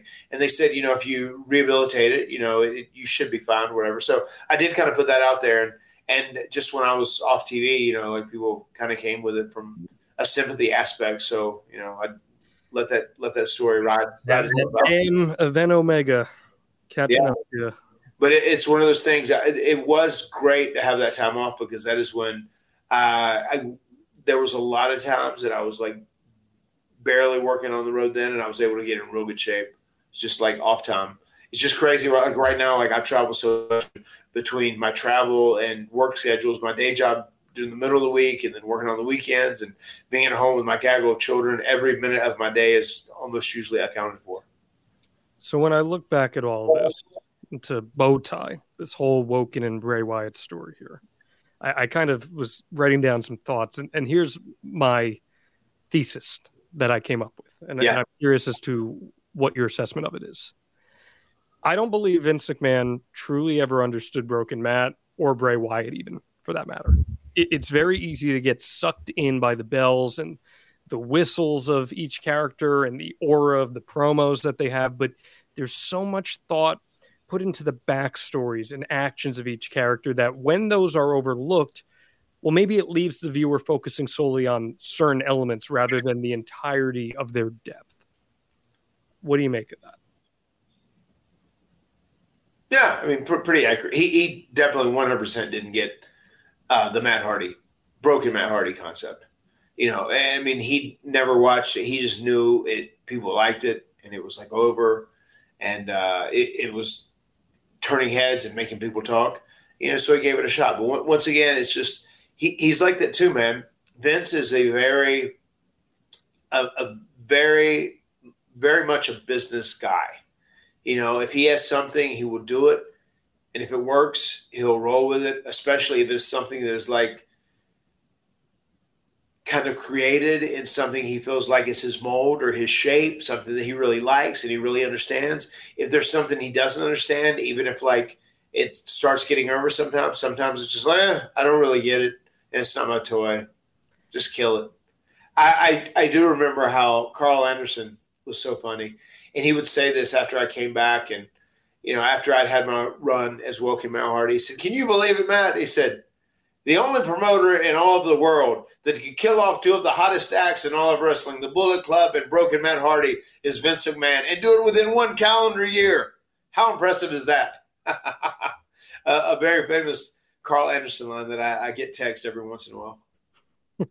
Well, And, talk and, about and, and, and, I, and I do I do want to say this too. Like later on, the network people knew there was still like a lot of equity in the broken Matt Hardy character and like the the you know the the broken slash woken universe. And we did that one network special, the House Hardy Halloween bash or whatever, and it was it was Papa great. Shango was in that, right? Papa Shango was in that, and we had a mm-hmm. little bit of, but it was like, I I'd asked them, I was like, well, can we, they they said they would love to do it, and I said, okay, well, that's cool. Like, you know, I can come to TV and do a different character if we can do this, and like they were so petrified, all the network people, to speak to Vince about. It. Eventually, I just had to go knock on his door, wait in line, knock on his door, and then go, hey, Vince, like, can we do this House Hardy special where I'm woken Matt? For the network, I said I can be Matt Hardy of the Hardy Boys or whoever you want on TV. I, that's fine. But I, I think this is something it's different. It's not wrestling. It's not in the ring. It's kind of like in a universe to itself. And I think people would really like it. There, there's a market for it. He said, "Yeah, that's fine. Um, that's fine." And that's like all it took. And then we got to do that. And then they changed the budget. It, it ended up being a, great success. It did really good numbers on the network too. it was really fun to watch. I was like, this is cool. I'm cool with this. If I just wrestle as Matt Hardy, you know, whatever. Actually, I pitched too. Even coming back, I want to do version one there again with the old entrance and everything else. But I never got never got that green lit either. You know, ultimately, Jeff and I came back and we did the you know back to the classic act of Hardy Boys. You know, but like the the budget got knocked down a little bit for some network stuff because of some changes that were going through, and then everybody once again was so worried about asking Vince to like, can we do more of these specials because they did really good numbers. I mean, it's just he is a very commanding figure, and those people there are very intimidated by him. And I, I just remember it never happened. That was going to be a reoccurring thing that we are going to do like four year. You know, we're going to do quarterly things. You know, just around different events of like House Hardy specials, and that that would have been great. I'd been totally cool with doing that too. Was there almost a sense of relief when this all kind of died down a little bit and no one else was going to be touching your baby for for a little bit here and you're going to get to take some time off and just do your thing maybe maybe so you know it's just like I, I, just I, I look back and I, I wish it could have been uh, different and I wish it could have been better. I, w- I wish it could have really like, you know, been like a very special moment where it broke out and became something very special, but like it just it, it wasn't meant to be. And like, you know, Vince didn't get it. And if Vince didn't get it at WWE, what you're doing, then it's, it's not going to work, you know, because it, a lot of things really, most everything depends on him really getting it and liking it for it to work. So then Bray Wyatt throws a Hail Mary and he invents this fiend character where Yes. he has these children show vignettes. They're a little cinematic. I thought the depth of storytelling and the little intricacies and attention to detail were unbelievable in this. I love the Fiend. I And I- know I also loved, uh, you know, the, the, the kids host, uh, Bray Wyatt too there. to see that flame out for similar reasons because Vince harped on certain aspects of it rather than the entirety of it was really disappointing as a viewer. And it ultimately leads to his release. What was your reaction to Bray's release? Uh, it was it was shocking. I mean, because he was one of the biggest merch movers they had, and that's usually a pretty important, uh, pretty important part of a performer's longevity around there. If you're selling a lot of merch, usually that means you're making money. You know, so it, it was very shocking, very disappointing. I don't I don't even know if it was because he'd re-signed a new contract and it was too much, and they just like, you know, it's one of those things. Is it's very much a business now more than ever. You know, if they have a guy that they feel like is making too much money, and no one's expendable. You know, and, and, and it's right. They've they've built a brand around WWE. You know, Vince McMahon doesn't need any one certain talent. They they've really built it around WWE, and that is what is is the draw. It's funny, even you said the thing about the Fiend. Uh, whenever they doing, you know, the once again the duality between the Fiend and and Bray Wyatt, the you know like uh, Mister Rogers type kids television show host or whatever. You know, they there was a pitch to get me uh, to try and resign my contract. Whenever I was doing that angle with with uh, with Randy, they were also going to do something uh, besides the angle with Randy. They said a big match with Bray at WrestleMania, and they said, "What if we did something now where Bray is doing something as the Fiend, and people are trying to stop him, and then all of a sudden there's uh, um, uh, an appearance of a, of a very hardcore Matt Hardy that shows up, and then like this uh, Will the Wisp or, or this hardcore Jeff Hardy that shows up, and then they like squash the, you know squash these guys out and run them off or whatever, and like save the Fiend. but they're very serious characters. But then we see the talk show where Bray is the Mister Rogers, and he's talking to all the kids, and he's having the, the the show, and then you see Broken Matt, he shows up, and then Will the Wisp shows up and they're part of this show as well. So you guys are like him, but you work as a tag team. You have like a fiend type character versions of oh. yourself, and then you have a broken Matt and a Willow, and then you're also doing that deal, which sounded very, you know, sounded very cool and awesome. But also knew at that time that would probably last six or seven weeks, and then it would be done. So I was, I, I was already mentally checked out and, and AEW bound. You were not ready to let that one play out. And I do not blame you for that because I think you're 100% right. Your intuition would have served you well, Matt Hardy. I've just been around too long, brother. Let me ask you this last question before we get a couple fan questions in, and then we'll wrap things up because I know we've gone a little longer. But um, is there a spot in any other wrestling organization for Wyndham Rotunda? You said he's a WWE lifer. Do you think he would No, be? no, no, no. I, I don't mean he's a WWE lifer. no, like- like, like to this point, I'm saying to this point, he's Yeah. a WWE lifer. Do you think he would be able to carve out a niche for himself in another company? Because, but, but here's the thing, and here's my counterpoint: is that it almost feels like he's typecast because we've only known him as this one thing his entire career, this very secular, specific type of character. So, do you think he could fit into the wrestling space, and how so? I, I- mean, I definitely do. I, I think he's very talented. He's also very versatile. I, I think he could come up with something different that could be extremely riveting and captivating somewhere else. I mean, I, I think he's that talented. You know, I know right now he's doing some acting. I was actually texting back and forth with him uh, a little, a little bit today. You know, but like, uh, it, I, I know he has a desire to to wrestle again at some point, and um, he, he'll be okay wherever he is. And and I would just, I mean, I, I feel like he would probably enjoy some of the freedom if you're outside Alexandria because it's different. You kind of have to survive on your own, but you also kind of control. You also kind of control and also form your own destiny when you're outside of Alexandria as well. And when I say Alexandria, I mean the WWE, which is a safe space. So, um, yeah, I, uh, I I think he will wrestle at some point again. I think he would. I think he would do absolutely fine outside of. WWE. Let's answer a few fan questions, then we'll send it home here, Matt. Uh, Pat Pitts asks, What makes Bray Wyatt so captivating when he has a microphone in his hands? What does he do differently that the next generation of talent could learn from? he he has a very unique charisma uh, with the way he he says things. His delivery is is really good, really unique. It was such a blast working with him, you know, and, and he just I, I feel like he thinks about things from a different perspective than most people do. And I feel like I, I do that sometimes, you know, and, and I really, when I even said I felt like we were kindred spirits earlier, there were so many times we were like on the same page about things creatively, like God, we should be doing this or should be doing that. Or we'd have these different weird ideas and we'd all, almost like end up meeting in the middle somewhere. So I really enjoyed being around him. And then on top of that, too, we have a lot of things in common, you know, just like in, in real, real time personal lives, too. You know, just like children, he's a big, proud of his children guy, too. You know, so we, we talk about that all the time. Like he keeps saying this. Maybe one day when he said, he says, come on, you know, come on, Hoot. He loves to have that. He says, you know, come on, Hoot. Let's, let's, let's me, you, and, and our mamas and, and all the kids go on vacation together. He said, we'll have a blast. We'll have a blast. You know, so maybe one day we'll do that. Uh, you know, maybe one day we'll head down to Florida and visit him. But like, uh, he, he, he- he's just, he's unique. He's a unique guy. He's a unique thinker and he just has this special charisma and quality about him, especially when he's speaking.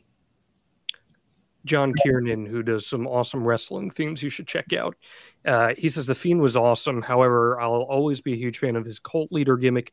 Do you think that Bray's cult leader gimmick in the Wyatt family was just too far gone to be taken seriously, or do you think it could have been rehabbed? And what would you have done if so? Um, I, I don't know. I, I mean, I, I think things can can be rehabbed. I mean, professional wrestling. One of the beautiful things about it is that we kind of control our destinies. But if you are going to rehab something, you have to commit to the rehab. You have to go all the way with it. And you have to fully see it through and make sure it's done right. So yeah, I mean, I, it, it probably could have, but I think it was time for him to, to to change and just do something different. And I feel like that's probably the best uh, route of action for him anyway, because he is such a creative guy and he, he's someone that could also be a, a reinventor like a Matt Hardy or a Chris Jericho and do it for many years over and continue to freshen up his act over and over. And for the last one, I'm going to combine two questions here from two different people. Uh, Richie asks, How helpful was Bray Wyatt in the creative aspects of your rivalry? And two count Kyle says, How did Bray Wyatt fare for you along the creative minds that you've worked with? So I guess he's asking almost to rank him in terms of creative minds you've worked with. Uh, I mean, he, he was great to work with. I mean, especially when we would sit back and talk about promos and, and bounce stuff off one another, and especially like character ideas and like supporting characters. He he, really he really had a great thought process on those wavelengths, and I, I, just feel like interacting with him as far as like uh, where does he stand as far as all time great characters. But I, I knew even Undertaker said some very kind kind words about him, you know, recently about how he'd love to see him come back and do that because he he he he does, man. He's just an out of the box thinker. He's also a very interesting person. Like some of this material that he reads and studies, like stuff that is just really out of the blue, you know, things that you wouldn't expect. He he he's a very well versed and educated person and he has he has a lot of interest you know so that, that i feel like that makes him overly creative in many ways and uh, his thought process of like trying to do things new and, and, and differently is is very is very unique so unique and, and just very very special just just to himself is it not, not not a lot of people think like he does he's very unique and, and it really is a very special talent and gift that he has when it comes to being creative I think Bray Wyatt, Wyndham Rotunda is a generational talent. I really do. And he unfortunately just has never been able to quite get over the hump. But I hope that he gets that opportunity somewhere, be it in WWE or elsewhere. I truthfully think, Matt, at the end of the day, I think he will end up back in WWE should he want to go back there. And I think the opportunity will arise. And I hope we haven't seen the last of Bray Wyatt because there's still more meat on that bone. And uh, I, I really appreciate your insight here on this episode of the Extreme Life of Matt Hardy. Man, I feel like I need a smoke break after that episode. That was that was good stuff there, man. Uh, what can we look forward to next week? Because I, I hear it's going to be another big one.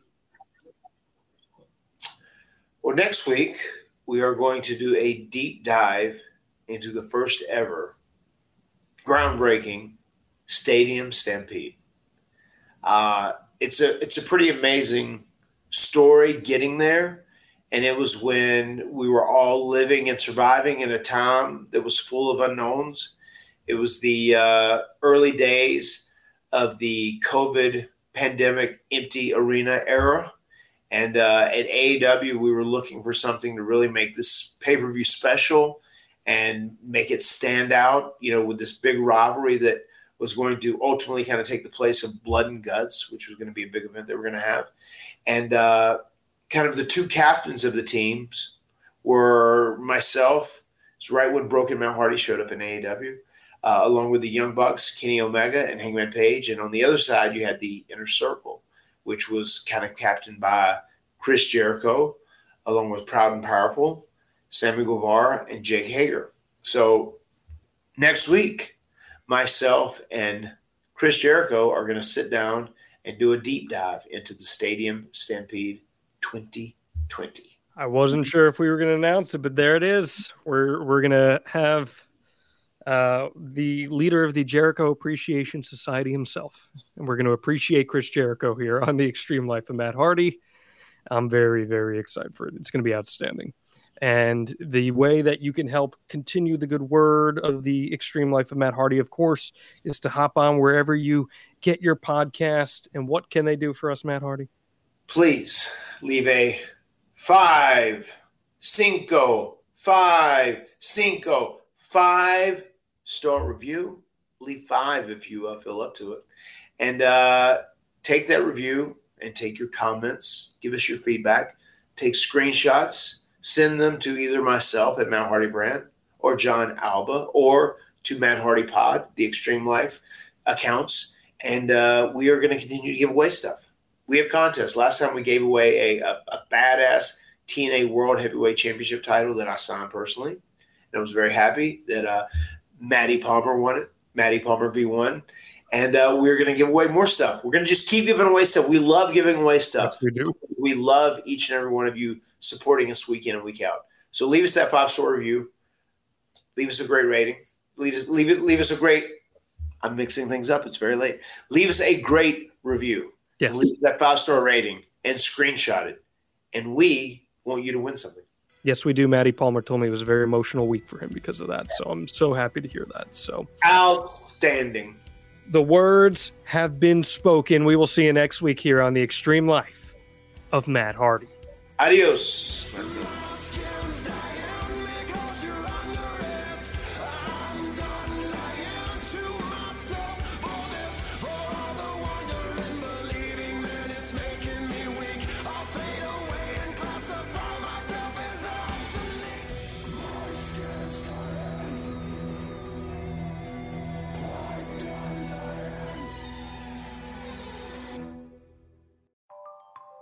If you could change one thing about your home, what would it be?